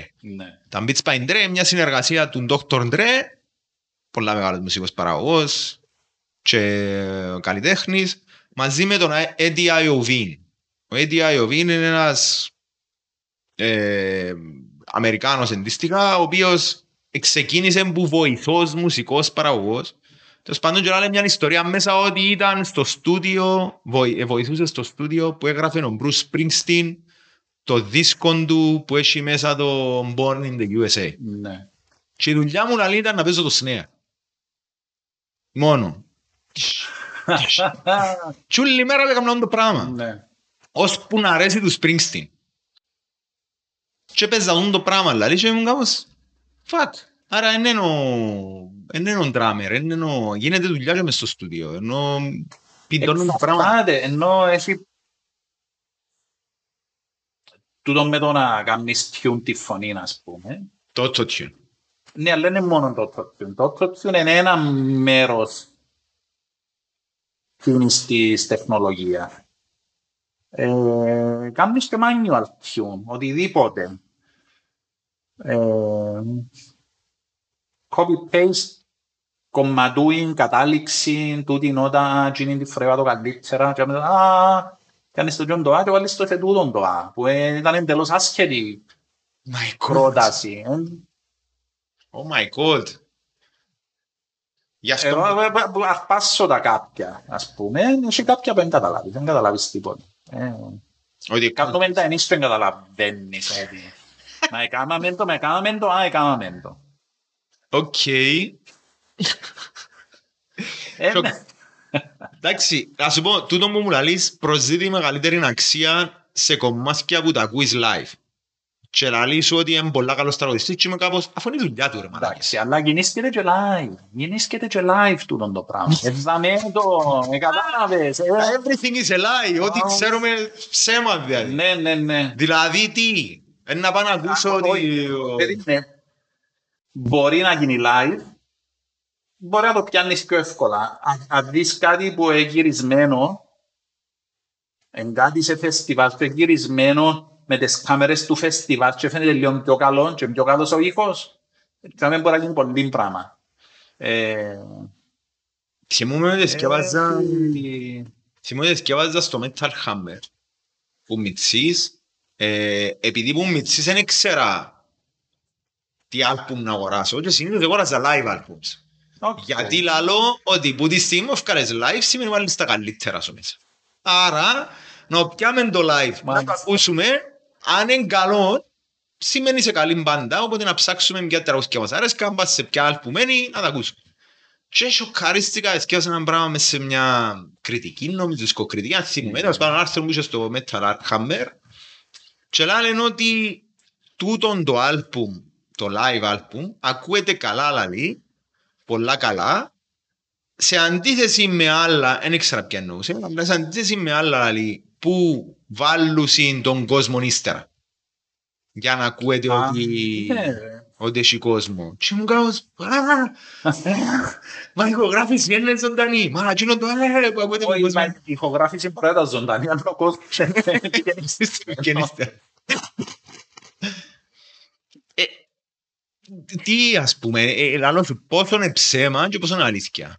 Να πάει σε μια συναυλία, ας το να ακούσεις την ηχογράφηση, να πάει στη συναυλία. Στη συναυλία και να είσαι γραμμένο να τους θωρείς. Ναι. Έτσι που ξέρεις, έτσι. Όχι. Τώρα μιλούμε για πράγματα απλά που μπορείς να κάνεις με ένα λάπτοπ. Οκ. Έχεις το λάπτοπ, έχεις μια κάρτα ήχου, έχεις προηχογραφημένα πολλά μέρη του κομμασιού, θωρούν in-ear. Εν έχεις monitors για να φεύγει ο οίκος. Ακούεις τον μετρονόμο που είναι κάτι. Ενώ παίζεις με τον μετρονόμο, cool, ας πούμε, και μπράβο σου. Παίζει ο ντράμερ να μου παίζει, ο μπασίστας μπορεί να παίζει, μπορεί να μην παίζει. Και επειδή είναι κάποιος καμία καμνέτηση, μπορεί να τον ακούεις, μπορεί να μην τον ακούεις. Δυστυχώς ή ευτυχώς είμαστε πλέον τραμμένοι. Εκτός αν είσαι καμία και θωρείς τους και να είσαι καμία του, δηλαδή είναι κάτι που έγινες. Άρα γι' αυτό είχα το απορία γιατί δούλεψα μου με τσίς που στείναμε συναυλίες, έβαλες τα monitor, πράγμα που δεν ήξερα και θέλω να κάνω στην αρχή πολλά γουάγω ότι τα μεγάφωνα πάνω στη σκηνή που θωρούν προς τη σκηνή για να ακούσεις εκείνοι που μπας στη σκηνή ή για να ακούσεις εσύ που είσαι κάτω. Ύστερα σκεφτήκα καλά γιατί φορούν τα ακουστικά στις τηλεοράσεις γιατί μιλά τους ο παραγωγός που μέσα κάμε ο τάδε, είναι διαφημίσεις, ιστορίες αλλά πάνω στη σκηνή γιατί τα χρειάζονται. Δεν μου σκεφτούν. Στερα σκεφτήκαμε με μετρονόμο που χρειάζεται να φορεί ο ντράμερ. Δηλαδή, καθαρά σαν monitoring, είναι πολλά ωραίο πράγμα. Να είσαι συνέχεια τσάμε και να μην μπορείς να παίζεις λίγο αριστερά, λίγο δεξιά. Βουράς πας στη σκηνή και δεν σε ενδιαφέρει. Αλλά έχεις και προβαρισμένο το κομμάτι. Μπορείς να κάνεις ό,τι θέλεις. Μπορεί να είσαι τραγουδιστής που δεν θυμάται τα λόγια και να έχεις κάποιον που πίσω που έχει το μικρόφωνο και λαλεί σου τα λόγια. My God! Yes! Εγώ ένα φαντάζομαι τώρα να δουλεύει. Οι υποψίες εμένα μπήκαν στο μυαλό να σπεθωρείς κάποια pop κομμάτια. Ας πούμε λέει την Κάκα. Φκαινεί με 5-10 χορευτές πάνω στη σκηνή και χορεύει. Ρε παιδιά, εντάξει, εγώ να περπατώ και να τραγουδώ δεν μπορώ ή να χορεύω και να κάνω σπαγκάτα και να πετάσουμε ίσια πάνω. Δηλαδή, σε κάποια φάση μας θα νοιάζεις. Έχει τραγουδιστές και τραγουδίστες που τα κάνουν. Και πολλές κίνησης της κατηγορίας κάνουν τα. Είναι πιο εύκολο να πιστέψω ότι κάνουν τα. Ναι, ρωτάω σαν Kylie Minogue, ας πούμε, που αρνείτουν να τραγουδίσει με playback. Οκ. Και νομίζω ότι έφερες πολλά εκεί. Ναι, σε καθαρά νύχη. Η μουσική που γοντεύει και γίνει με το μικρόφωνο και τραγουδάκι. Ναι, αλλά ενώ μπορεί να το κάνει όμως. Έτσι όμως μου το λαλείς ότι είναι τόσο μικρές οι διαφορές που ακόμα και σε έναν μπορεί εκπαιδευμένα τα αυτιά σου, ακόμα και στον πιο επαγγελματία να, πούμε, να το κάνει, δεν θα το καταλάβει. Άρα γιατί να το κάνεις. Γιατί να αυτοί να τραγουδείς, ας πούμε, με μικρόφωνο. Ενώ ποια αξία σου προσδίδει, να το καταλάβουν οι peers σου, δηλαδή άλλοι τραγουδιστές. Σου πω, εντάξει. Εν και το τι... Αν είναι συναυλία... σε στάδιο, δεν νομίζω να έχει κάποιον που να το ρισκάρει για να πάει να τραγουδά με playback. Να έχει κάποιον να του λαλεί τα λόγια μπορεί να έχει, πολλά εύκολα, ενώ αν έφυγες, 150 τραγούδια δικά σου και να πάει στην επόμενη πόλη και στην επόμενη πόλη αποφασίσαν ότι να πεις κάτι άλλο. Πιθανόν. Κουλ, ας πούμε. Κουλ να μπορείς να έχεις κάποιον μες ταυτί σου να σου λαλεί.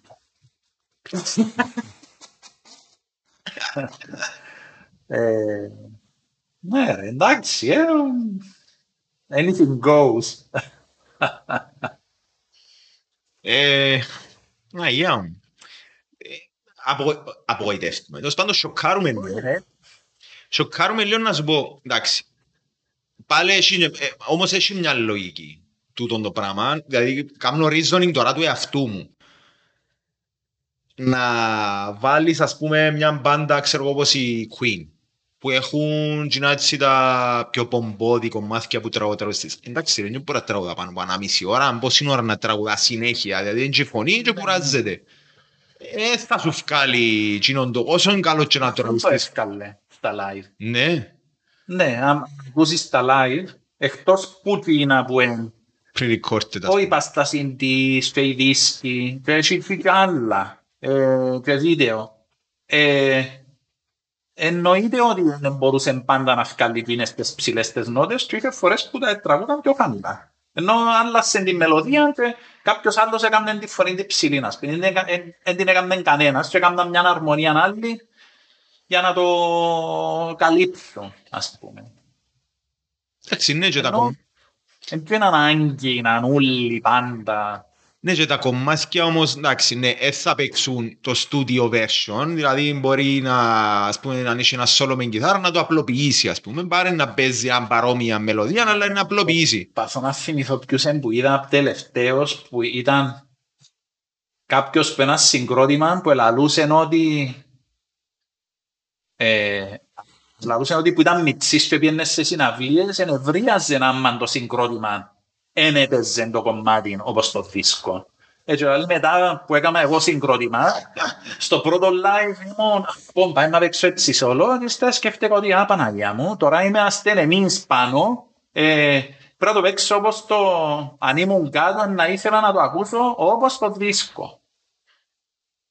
Έτσι, ναι, θέμα. Εντάξει, αν είσαι crowd pleaser, να πάεις και να παίξεις τα κομμάτια που θέλει να ακούσει ο κόσμος. Ακριβώς, τούτο είναι να κάνεις. Έτσι καλές καινούριο δίσκο, μάνα μου. Τα φλακ θέλουν να ακούσουν τα παλιά. Παίξε να σκεφτείς. Τα παλιά τα συγκρότηματα. Ναι, ναι, ναι. Να σου πω, ποιος το κάνει το πράγμα, η Iron Maiden. Βάλεις στο Spotify, εντάξει, εγώ δεν το έχω χωρασμένο το Spotify ακόμα, γιατί αρέσκει μου να το ακούω όπως το ράδιο. Ναι. Θέλω να μου παίζει επιλογές. Ναι, έτσι ναι. Θέλω να κάνω playlist. Playlist ναι. Κάνω και μόνος μέσω μου. Κάνω το και βάλω το και παίζω. Λοιπόν, και βάλεις Iron Maiden. Κάνουν το συγκεκριμένα Iron Maiden, σε μεγάλο βαθμό δεν ξέρω να μιλάνε τις πάντες, αλλά κάνουν το συγκεκριμένα Iron Maiden. Βάλεις playlist best of Iron Maiden. Ναι. Σιλά να παίξεις. Παίζεις σου το τελευταίο τους άλπου. Ρε φίλε, θέλω ρε φίλε, έχεις 10 άλπουμ, τα πρώτα σου 10 άλπουμ είναι top of the tops. Και τα επόμενα μπορεί να είναι. Αλλά με κοφτεί, για μένα είναι η ιστορία σας, δεν κοιούσε το 2000. Άλλο 4-5 άλπουμ, παίζεις το... Φίλε, τα 3 στα 4 τραγούδια σου παίζεις από το νέο του άλπουμ. Και κάνουν σκιπ. Τι να κάνουν, μπορεί να μην έγινε, μπορεί να μην έχουν έλεγχο, δεν ξέρω. Δεν ξέρω πόσο ποιον έλεγχο, αλλά ναι, το Spotify θέλει να σου... Άρα... Εν το πάρουμε με σένα που είσαι, εγώ να το ελάλλουν ότι είσαι λατρής του ήχου. Εντάξει, και δουλειά σου, ρε φίλε. Κάποιοι λαλούσαν, κάμε το πάθος σου, η δουλειά σου, και θα δουλέψεις ποτέ στη ζωή σου. Εγώ λαλώ ότι τούτες μαλαγιές που λαλούσαν. Γιατί ρε φίλε, αν ένα πράγμα αρέσκει μου να το κάνω, έτσι θα πάω να δουλεύω κιόλα. Στη δουλειά δεν πρέπει να σου αρέσκει να δουλεύεις. Κάβουμε στη μέση. Ναι, ακριβώς. Οκ, όταν με τούτην κατάσταση μου συμβαίνει τώρα, μου μπορεί να κάνεις manipulate, να πειράξεις τον ήχο, να πειράξεις τα όργανα, να πειράξεις τη φωνή, να πειράξεις το οτιδήποτε ακούεται πάνω. Με ποια ψυχή να πάει να δεις τον άλλο live. Εξαρτάται ποιον είναι να δεις live. Ενώ κάποιον ξέρεις ότι είναι πειραγμένος ο ήχος του. Κάτι που είναι πολλά προβαρισμένα, ας πούμε, έναν πράγμα που... Απογοητεύτηκα πλήρως έναν που ήταν live hip-hop καλλιτέχνες, που 50 Cent, ξέρω εγώ. να δείτε σε βίντεο εννοώ, είσαι, που ακούετε η μουσική που παίζει τον DJ, έχει άλλο 3-4 που κραούν μικρόφωνα, λαλεί το κομμάτι, λαλεί ξέρω δυο στροφές, αλλά πούρα πάνω κάτω κάνουν, φτιάζει, κόφηκε ένα πρώτο και συμπληρώνουν οι άλλοι, και μου κάπως δεν τραγουδάς. Τούτο κινήσκεται και με τους άλλους, ας πες, πιο pop. Αν τραγουδιστής ή τραγουδίστρια που έχουν πολλά περιοδικά τραγούδια, έχει τουλάχιστον έναν ή μιαν μες στα που κάνουν backing vocals, που είναι η ίδια ή πιο καλύτερη φωνή. Και μπορεί να τραγουδά... συμπληρώνει βασικά. Μπορεί να μες συμπληρώνει, μπορεί να τραγουδά πάντα την ίδια μελωδική γραμμή που τραγουδά ο κοινός που θωρείς. Είναι ένα απογοήτευση όμως. Εσύ να απογοητεύσεις. Δεν ξέρω, δεν μπορώ να σου πω. Είδα καν... Δεν είναι ότι είδα... Δεν είδα όσες συναυλίες θα ήθελα να είχα δει. Είδα κάποια πουτίνα που ήθελα, ας πούμε, πολλά να δω. Κατάφερα ποτσίποτα... System of a Down, ας πούμε. Πριν το δεύτερο δίσκο. Είχαν κάποιους που ήξερα που ήταν πολλά να τους διστώ. Χαλάσαν τώρα, πρέπει να τους δεις. Μόλις έφτιανε πριν να έφτιανε πρώτος. Επίσης συναυλία στην Αθήνα που ήρθα με τη Metallica.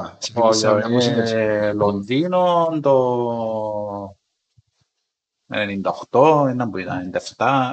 Κάπου είχαμε, είχαν το πρώτο τουρ νομίζω ευρωπαϊκό. Νομίζω είχαν ξαναπάει η Αγγλία. Είχα ξαναπαίξει Λονδίνο. Ξέρεις το παρασκήνιο στην Ελλάδα, είναι? Όχι, όχι. Παίζαν σαπόστους μετάλλικα. Ναι. Και το κοινό έθελε να δεις μετάλλικα. Βγήκαν πάνω τούτοι και παίζαν System of a Down. Το System of a Down νομίζω άμα είναι να ακούσες και ακούσεις πρώτη φορά, αν έρχεσαι που τον background των 90s, 80s metal. Πόντουν το πράγμα να σπούμε, ήταν που τους ραπάρουν, ήταν που κάμουν, παίζουν το πράγμα, φωνάζουν, κάμουν, έχουν γένεια, μούσια, ιστορίες κακά, φύγεται ρε κουμπάρε. Ήταν η φάση φύγεται. Σέρναν τους πράγματα, σέρναν τους πέτρες, σέρναν τους ιστορίες και φύγαν και είπαν θα ξανάρθουμε στην Ελλάδα και νομίζω δεν ξαναπιάνει στην Ελλάδα ποτέ. Κατανοητό. Το crowd στο Λονδίνο εντός ήταν. Η συναυλία ήταν να γίνει σε πιο μικρό χώρο. Και έγινε sold out τόσο γλύωρα που έκαναν το δίπλα που ήταν πιο μετά. Ήταν headliners. Ναι. Έναν που είχε ένα άλλον πριν, Static X. Έναν άλλον που ήταν... Κίνης της φάσης. Ας πούμε, παίζαν ύστερα από μια-δυο μέρες και Soulfly, νομίζω. Ήταν γίνον το πράγμα και κάποιος ευκήγεν, πες κάποιος πένας συγκρόνα ευκήγεν και παίζαν κιθάρα με τους άλλους και ο ντράμερ τους ποιους ευκήγεν πας του System of a Down και έκαμε stage dive ο ντράμερ τους, πες, ήταν όλοι παρέες, ας πούμε. Ξεκίνησε η συναυλία, βγήκαν πάνω στο System of a Down και στο πρώτο κομμάτι δεν έπιανε ρυθμό ο τραγουδιστής και ήμουν όχι. Παναγία μου τώρα είναι που τελικά είναι εντάξει και στα 25 δευτερόλεπτα ήταν ρουκέτα. That was it, ας πούμε. Ευτυχώς, ξέρεις, εννοείται ότι οι ανθρώποι ευκήκαν πάνω που μπορεί να μην έφρασε, μπορεί whatever και μετά πήγε... Ναι. Δεν και πιάνεται. Θα και αν δεν πιάνεται. Αλλά εγώ πιστεύω και να μην σας συμφωνείς. Εγώ νομίζω ότι μια μπάντα πρέπει να της θεωρείς ως πεμπίτσι. Ως που στο δεύτερο τρίτο δίσκο. Ώσπου τα πράγματα λίγο να προβάριστα, ώσπου προσπαθούν να κάνουν κάτι άλλο, εν τζάμε που ακόμα έχουν πάθος. Μετά, γίνον το σημείο και μετά, θωρείς έναν πράγμα όντως πολλά καλό, έχει πολλά μεγάλες μπάντες που μπορείς να δεις και να ακούσεις και να πεις «Wow». Ας πούμε, πια Tool πριν 2-3 χρόνια στην Πορτογαλία και ήταν ούλα μπαμ με το μέλλον τσίπου το ρολόι. Είδαμε στο Βέλγιο δεν ήξερα. 4-5 πότε που ευκήκε να... Το Lateralus, το ένιμα. Α, το 10,000 days. Ναι. Ήταν με τους Πασπίνων τότε. Οκ. Ναι, εντάξει, το φεστιβάλ ήταν έξω, ήταν... Ναι. Άλλον έπρεπε. Ας πω για μένα, ήταν όλα τα συγκροτήματα, έπαιζαν και ήταν τελείως ο ήχος. Ήταν όλα τέλεια, ήταν όλα τέλεια. Ευκήκαν οι τσουκ και ήταν η κουβέντα καλά. Είναι που τα ίδια πράγματα που παίζουν, γιατί ακούνται στον καλύτερα τούτη. Και μετά συνέχισε το φεστιβάλ με τον τέλειον ήχο που πλέον δεν ήταν τέλειος, γιατί κάτσαν μάστια. Ήταν, εντάξει, σουρεαλιστικό να πέντε πόσο διαφορετικός ήταν ο ήχος και ήμασταν δίπλα από τον οικολήπτη, δηλαδή εσκεμμένα δίπλα. Ναι, ναι, σε συγκαμέ. Η φάση είναι ότι εμένα, εντάξει, ακούεις τους πουλ, είναι ένα πράγμα που λαλείς, τούτοι ανθρώποι κάνουν τη δουλειά τους τώρα, είναι καλοκουρδισμένο ρολόι, δεν θα φύγει ούτε νότα, ούτε εκεί, ούτε είσαστε καλά, ούτε τίποτε. Ναι, αλλά εγώ πεσιμώ τον Λιόντζουνον το ραφ που είναι μπορωμένοι, που να παίξουν και λίγο παραπάνω, ναι, να παίζουν καλά. Κάτι να μπορούσαμε να πάμε τότε, να τους δούμε. Να που νομίζεις για τις μπάντες που έρχονται Κύπρον στα τελευταία τους. Τέλος πάντων στη δύση της καριέρας τους, τους Σκόρπιονς ας πούμε. Δεν έπιαναν τους. Manowar, που ήταν πρόσφατα. Ας πούμε το... NPS που επιλογή. Το Kings of Penta. Νομίζω μπορεί να έχω ακόμα την κασετούα, το CD και το βινίλιο. Τόσο φαν. Κίνο του δίσκου, είμαι τόσο φαν. Επερίπεζα τον κουμπάρο μου επειδή παρακαλούτα. Θέλεις να ανοίγω, δεν θα έρθεις. Και συνέχεια απαντούσα του με στίχους. Οκ. Γιατί είναι πιέζει. Γιατί εσύ θέλεις να πάεις, όχι γιατί. Δεν ξέρω κάτι άλλο εκτός που γιον το δίσκο. Να που να πάω να κάνω. Οκ. Εντάξει. Νομίζεις, δηλαδή... Εντάξει, όσον και να μεγαλώσει όμως μια μπάντα, ας σου κάνω δύο χρόνια, ούτε εγώ να θέλω, ούτε εγώ έπια. Ούτε να θέλω να πάω. Αλλά πιστεύω ότι που μεγαλώνει μια μπάντα, οκ, μπορεί να παίζει κάποια πράγματα πιο απλά, αλλά είσαι πάλι... in the presence of greatness. Δηλαδή, είσαι μαζί με... Δεν μιλώ για τους Manowar μόνο, μιλώ για οποιοδήποτε. Άμα έφτασες σε έναν τόσο ψηλό επίπεδο, εσύ που ακούεις κάθε μέρα φερελπείς μουσικούς που θέλουν να πετύχουν, δεν και ακούεις κάθε μέρα Manowar. Δεν και ακούεις κάθε μέρα Scorpions. Μπάντες που μπορούν να πουλήσουν, ξέρω εγώ πώς αντίτυπα, να έχουν fans σε όλον τον κόσμο. Όποιοι και έναν και Rolling Stones, οι Rolling Stones είναι huge. Εν και ακούεις τους κάθε μέρα και οι Rolling Stones ή οι Manowar τώρα από 70 χρονών να έρθουν μες στο στούντιο να παίξουν, μπορεί να φύγει η φάτσα σου, να καθαρίσει ο φτύς σου με τους υπόλοιπους. Εννοείται ότι... Εντάξει... Μόνο που γίνει την πλευρά, μπορώ να το δικαιολογήσω. Ένα πράγμα που δεν έχουμε στην Κύπρο είναι τούτη η επαφή με τις συναυλίες που μπορεί να είσαι μικρό κλαμπ, που μπορεί να είσαι στάδιο, μπορεί να είναι οπουδήποτε. Έχουμε τα κυπριακά τα συγκροτήματα και έχουμε καλά ευτυχώς. Έχουμε και ο Vomitile φυσικά. Εντάξει, respect. Κοπήκαν τα πόσκια μου σήμερα, sorry που σε διακοπτώ, κοπήκαν τα πόσκια μου γιατί έβαλε ένα post στο Hatch ότι παίζουμε 29 Ιούνιου. Ήμουν έτοιμος να τους βρίσω. Vomitile ψυχρό, νέτρα. Εν το είδα το 2000. Και μου κάπου πόψε ρε μάνα, πόψε ας πούμε να είναι στο σήμερα. Εγώ δεν είδα ημερομηνία, είδα ότι συναυλία... Πάμε!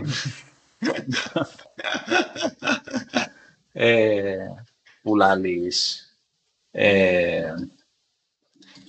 Παλιά, ας πούμε, κανονίζαμε τις διακοπές μας σε κάποια φάση. Με τη Σοφία, τη γυναίκα μου, επιέναμε και με παρέαν άλλους μετά. Οι διακοπές ήταν...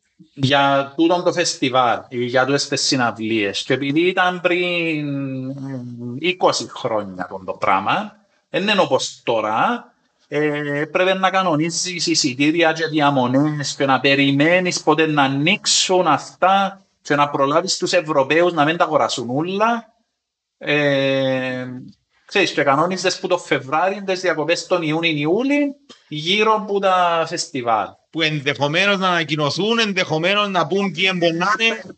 Για να κοινώναν τα δίσεν κάποια που ανακοινώναν. Κάποια που ήταν, ναι, τούτον το επέζεται. Τώρα αν μπαίνεις και το βρίσκεις και αλέεις, παίζουν 60 συγκροτήματα από εκεί, 70 που ποδάσαι, αν αρέσκει μου τούτο, αλλά τούτο δεν μ' αρέσκει. Θα πάω, να πάω στο άλλο. Τώρα να δεις, για τον που λαούσαμε πριν, ότι δεν είχα γίνει την επαφή στην Κύπρο με τούτα, με τα συγκροτήματα. Στην Αγγλία είδα, είναι που είδα, που ήταν οι συναυλίες και κατάφερνες και πένες και κοντά και θεωρούσες τους που κοντά τσίνους που είδανε. Στο φεστιβάλ θωρείς και τους καινούριους, θωρείς τους τέλεια τους καινούριους, τους άγνωστους, θωρείς τους τσίνους που εν τέλεια μες στο μπάζ τσίνων το καλοκαίρι και θωρείς και τους παλιούς. Ναι, είσαι παλιούς που τους επαρκέθουν. Ειδικά αν επέζαν καινούργια. Και εκείνον το... ναι, και γι' αυτό που έχω τούτον το... Ας πούμε, ετύχαν τώρα οι μάνογορ. Έχω τούτην την ιδέα, τούτην την εκτίμηση, ξέρω τα λόγια από όξω, δηλαδή, θυμούμε τώρα κάτι, ας πούμε, και βάλω την φελώνα εδώ το μαζί τους, που τα αρχήνω στο τέλος, τέλειωσε. Δεν θέλω να χαλάσω εκείνη την εικόνα. Καταλάβω. Μιας πω, γιατί να το χαλάσω τώρα. Πάση σε τούτο που είπες, είχαμε μια κουβέντα με έναν παρέα που πολλά αρέσκουν πάρα πολλά οι Pink Floyd. Πάρα πολλά. Ναι. Και είχαν κάνει, ποιος είναι ο τραγουδιστής, θυμάσαι το όνομα. Roger Waters. Roger Waters, μπράβο. Είχαν κάνει την περιοδία με το The Wall. Ναι. Που παίζει ούλον το The Wall. Ναι. Πάει... Εξανά και έκαναν και Pink Floyd και έκαναν και κάτι τέτοιο σε κάποια φάση. Ναι, αλλά τότε ήταν πιο πρόσφατα, που ήταν η κρίση στην Ελλάδα, που έπαιξε στην Ελλάδα. Anyway, γύρω από εκείνον των καιρών, είπαν ότι ρε κουμπάρε, θέλω μια φορά να πάω να δω τον Roger Waters. Μάλιστα. Και κόψαν το εισιτήριο του, πήγε στο Manchester, που έπαιζε τον Roger Waters, το The Wall. Να πάει να το δει, εκπληκτικά σκηνικά, εκπληκτικό το θέατρο, όλα προβαρισμένα, όλα ξέρω εγώ. Αλλά... Περίμενε. Όχι. Καθούμαστε μέσα στο στάδιο, λέει μου ξεκινά, ήταν να τρέξουν τα μάσκια μου. Τόσο πολλά συγκινήθηκα, ο ήχος, τα πάντα, ηχητική, ξέρω εγώ, και ιστορίες. Και ήταν δίπλα τους η γενέκα του, που έντυχε και πολλήν ιδέα, ας πούμε. Ήταν και εκείνη, συγκινήθηκαν, ας πούμε, άρεσαν της πάρα πολλά. Πάρα δίπλα είχε ένα ζευκάρι Εγγλέζος. Ο τύπος τώρα γυρό-γυρό, σε κάποια φάση είναι ψιλοποτσιμήθηκε, δεν ξέρω. Και ράλι μου άλλος, κι άλλοι με το φίλο μου, λέω τώρα φίλε το σιτά, ξέρω, λάλη μου, πατριχτικά, και ράλι μου την κουβέντα. Το γάρο, λάλη μου, και ήταν τόσο ωραία, και ξέρω εγώ, και ράλι του, ρε λάβε. Σκεφτόμενοι και ηθικιό, ας πούμε, κάνουν απολύντας, και ράλι τους, λαλούμεν και ηθικιό, ας πούμε, ρε, για σένα, ήταν το επιστέγασμα, ας πούμε, τόσο χρόνο που άκουες Pink Floyd, που τα CD, που τις κασέτες, που ξέρω εγώ. Και για εκείνον ήταν απλά πέπτη. Ήταν ακόμα μια συναυλία. Ναι, το Σάββατο είναι να πάει σε άλλον, ας πούμε. Την Παρασκευή είναι να σε άλλον. Εν τούτον που είπες ότι εν διαφορετικά για μας, επειδή λευκούμαστε εν τούτον τα ακούσματα, ότι κάθε Παρασκευή, ας πούμε, να έχει έναν τόπο που να έχει μια άλλη μπάντα να παίζει. Που μπορεί να είναι 10 ευρώ το εισιτήριο, να πάεις να τους δεις και άμα πιέτσι εμπειράς θα περάσεις καλά και αφήσεις. Εν τούτον που λυφκούμαστε νομίζω και τούτην πάντα μπορεί να είναι η System of a Down. Εννοώ η άγνωστη System of a Down. Εν το έχουμε. Εννοείται ότι εν το έχουμε. Άρα νομίζω έχουμε λίγο να προβάρεις το φτύ. Άρα ό,τι και να μας παίξουν ας πούμε, μια μπάντα που να έχει τίποτα εξωτερικό γνωστή, ας πούμε η Μάνο Γορ, είναι να σου αρέσουν. Γιατί είναι ξανακούσεις. Εντάξει, αλλά είναι και μέτρο σύγκρισης, δεν το μου θέλω να πω, είναι ξανακούσεις. Εθωρούσα πολλές φατσούες, εθωρούσα πολλά αυτά μες στο Facebook που έβαλαν. Είναι και είχε κόσμο, ενώ είχε κόσμο που και παίζει και που πήγαινε έξω και που είδε και που άκουσε. Και είναι ότι απλά λαλό σου, που τη στιγμή που ακούεις, που άκουσες έναν πειματού Ινδούς, γιατί έχει και άλλα πράγματα που πάλι είναι πια. Ενώ ναι, στιχώς είναι και μάνογορ μες το ακόμα ένα μάχο που είναι πια να δω. Αν έπαιζα σε φεστιβάλ και ήμουν για μένα, θα μπορούσα να περάσω και να μείνισκα. Απορωθεί και να μείνεις. Ναι. Αλλά ναι. Θα σου πω ότι το καλοκαίρι είναι καλό, σαν διακοπές για φεστιβάλ, έτσι. Μετά από πόσα χρόνια να το ξανακάνουμε το, ξέρεις, το ταξίδι γύρω.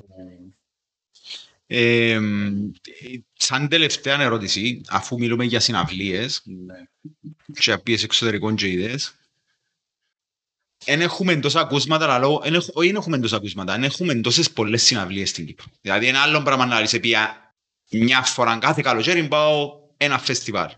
Έτσι συγκρίνεσαι με τον Ευρωπαίο που πάει δύο φορές το μήνα συναυλία ή μια φορά το μήνα συναυλία. Οκ. Είσαι σε πιο ψηλό επίπεδο που τον μέσον Κυπρέων, αλλά σε λίγο πιο χαμηλό που τον μέσον Ευρωπαίο. Αλλά, εκείνο που να θέλω να νομίζω σε ένα άλλο πράγμα, όχι υστερούμε, αλλά ακόμα δεν δημιουργήθηκε λίγο η φάση του πλήθους, δηλαδή του κόσμου. Νομίζω ο κόσμος, πήρε σε συναυλίες που ο κόσμος δεν ξέρει να αντιδράσει. Άρα αρέσκεν του Gino που άκουε, αλλά δεν ξέρει πότε χειροκροτούμε, πότε κάνουμε. Και λένε μου τους ένας παρέας ότι μίλαμε με κάποιον μουσικό Έλληνα που ήρθε στην Κύπρο και παίξε γνωστό συγκρότημα και μιλούσαν μετά τη συναυλία και λένε του Gino, εσύ Κυπρέοι λένε είσαστε δύσκολο κοινό, θέλετε ώρα να βράσετε. Να πάρετε τα πάνω σας. Πώς το συγκρίνεις εσύ με το εξωτερικό? Η εμπειρία σου, ας πούμε. Δηλαδή το φεστιβάλ... Το φεστιβάλ ξέρω, ας πούμε, το Wacken που πάει στη Γερμανία, πίσω ο κόσμος που πάει κάθε χρόνο. Εντάξει, οκ. Εν ενθουσιάζονται, νομίζω, τόσο πολλά. Αθωρισμός. Τώρα να σου πω. Τώρα σκεφτώ... Αρέσκει μου που πάεις πίσω-πίσω. Φεστιβάλ έξω και να έχει να είμαστε πολλά μπροστά και να έχει 100.000 κόσμο που πίσω του, ας πούμε, έτσι στην πράγμα και να είναι ακόμα μεσημέρι, αλλά ας πες στο Βέλγιο που το μεσημέρι είναι σαν να είναι πρωί εμάς ακόμα και να παίζουν οι Cypress Hill. Οκ. Και ανεβαίνει ο καπνός. Ναι, ακριβώς. Και ήταν όλοι βγαίναν έτσι. Ξέρεις, μπορεί να είσαι 30.000 κόσμων που χοροπηδούσε και αν γυρίζαν πίσω μπορεί να... Εν ήξερα. Ενώ, ναι. Ήταν μεσημέρι. Και την ίδια μέρα έπαιξαν και Intel Assault. Που μου αρέσει η Cypress Hill, η Τελασόλ είναι πιο παλιή. Η Cypress Hill ήταν το πιο, δεν ξέρω, σοβαρός. Η Cypress Hill είναι το σοβαρός. Ναι, ήταν πιο... Τον καιρό που ευκήκαν ήταν άλλο πράγμα, το Μεξικάνο. Η Τελασόλ ήταν πιο happy φάση. Και για μένα ήταν... Ήταν μεσημέρι. Τώρα mosh pit. Πού ήταν mosh pit έτσι καλό. Εντάξει, Γαλλία, πιο, ένα που ήταν, Fury Fest, κάτι τέτοια. Ήταν μέσα, ήταν όλα μέσα. Τι είναι μέσα, σε εσωτερικό χώρο. Πώς είναι εμάς η κρατική έκθεση. Σε αντίστοιχον τόπο, 6 σκηνές, αλλά όλα μέσα. Όλα σε καλυμμένο χώρο. Εντάξει, μπορούσε να σε θερήσουν να πάσα στη γη. Ναι. Αλλά έτσι που όλα πάνε. Ναι. Ο κόσμος όμως νομίζω ότι υπάρχει και ένα κέρτεση, ένα τέλος πάντων, κάποια τύπους κανόνες που... Ναι, αλλά εν τούτον, ότι Εσύ λάλης ότι πάει σε ένα φεστιβάλ. Είχαν κόσμο που έφευκε από το φεστιβάλ που ήμασταν εμείς και ήταν να πάει και σε έφευκαν από το Βέλγιο να πάνε Ολλανδία σε άλλον τετραήμερο. Φαίνε εμείς τη μια χρονιά πήγαμε 4 μέρες σε ένα φεστιβάλ στο Βέλγιο. Κάναμε διακοπές, μια εβδομάδα στην Αγγλία και πήγαμε πίσω σε άλλον τετραήμερο. Και γεμώσαν οι μπαταρίες για τα επόμενα, δεν ξέρω, 3 χρόνια. Ήταν γεμάτες οι μπαταρίες μόνο ένα. Είδαμε και ακούσαμε και... Και έρχεσαι, εν τούτον νομίζω αν πάεις σε τσιτόπους, σε φεστιβάλ, και εμένα δημιουργηθήκαμε τα αισθήματα και με άλλα πράγματα, ας πούμε, σε μια έξεση τέχνης, ας πούμε, ξέρω, μια πινακοθήκη. Έρχεσαι πίσω και... Ακόμα σκέφτεσαι τα. Και κάθε φορά που σκέφτεσαι θυμάσαι άλλα πράγματα. Ειδικά με ένα live, επειδή είναι ένα πράγμα, εντάξει, έναν έργο τέχνας που εθωρείς τον μπορώ ξαναδεί σύνορα θέλεις. Μια συναυλία με έναν πράγμα που γίνεται live είναι εκείνη την ώρα, έγινε, τέχιωσε. Ή παντούν το τραγούδι είναι τέχιωσε. Παντώ και ήταν έτσι και έκαναν έτσι και ο δίπλα μου έγινε κάτι λάθος, ας πούμε, είχαν... Μην ίσκησου... Σταμάτησαν και είπαν του κόσμου έτσι. Ναι, ρε. Εντάξει. Μουσική. Βάλασε και Ανάπολης. Λοιπόν, είπαμε πολλά. Εγώ να κρατήσω το σημείο που ξεκινήσαμε. Το ECOFIXER. Πάμε πίσω. Γιατί να σου πω. Γιατί που τούτα ούλα που είπαμε ως τώρα... Είπες στο κομμάτι του παραγωγού, αλλά καταλαβαίνω ότι είσαι ένας άνθρωπος που θωρείς και ακούεις με αυκιά σου, μόνος. Οπότε, αν χρειάζεσαι έναν προϊόν για να κάνεις τη δουλειά σου, εσύ να μπορούμε να ρωτήσουμε. Ενώ τέτοιο για να ρυθμίζεις το... Ας σου πω. Έχει πολλά πράγματα που μπορείς να κάνεις. Γι' αυτό μου σου αρέσει να ρωτήσω. Το θέμα είναι ότι πρέπει να αποφασίσεις να το κάνεις. Αν αποφασίσεις να το κάνεις, ναι. Βρίσκεις λύσεις. Οκ. Ναι. Φέτο. Θέλω να πεις το καταληκτικό σχόλιο. Τι να πω. Μπορώ να πω ότι καλύψαμε περίπου το 25% των θεμάτων που θα μπορούσαμε. Σε σκέφτομαι, πώς το κάνω, δεν είπα. Εντάξει ρε. Άρα επιφυλασσόμαστε για επόμενη συζήτηση. Την επόμενη φορά. Το επόμενο επεισόδιο. Λοιπόν παιδιά, όσοι είδατε το επεισόδιο ως τώρα,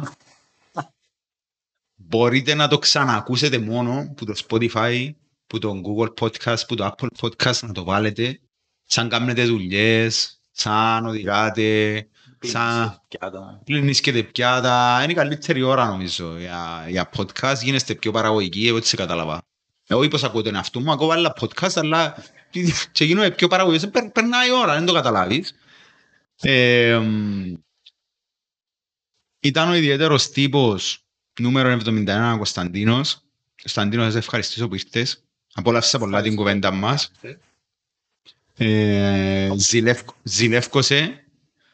Ζηλεύκωσε, γιατί έχω... Δεν ήθελα να το αναλύσω πολλά, αλλά έχω... Δεν έχω καμιά αφιβολία ότι είπες σε παραπάνω σε αυλίες που μένα. Όχι σε παραπάνω σε αυλίες. Σε παραπάνω σε αυλίες που να ήθελα εγώ να πάω. Τούτο που με καύκει. Δεν υποσότητα για που δεν πάω. Αυτά. Μόλις κλείσουμε, να σου πω. Λοιπόν, παιδιά, όσοι εμείνετε ως δαμέ, ευχαριστώ. Κάμετε ένα subscribe, ένα follow, ένα share, ένα rating, οτιδήποτε θέλετε. Εμείς να τα πούμε την επόμενη φορά. Ως τότε, ciao.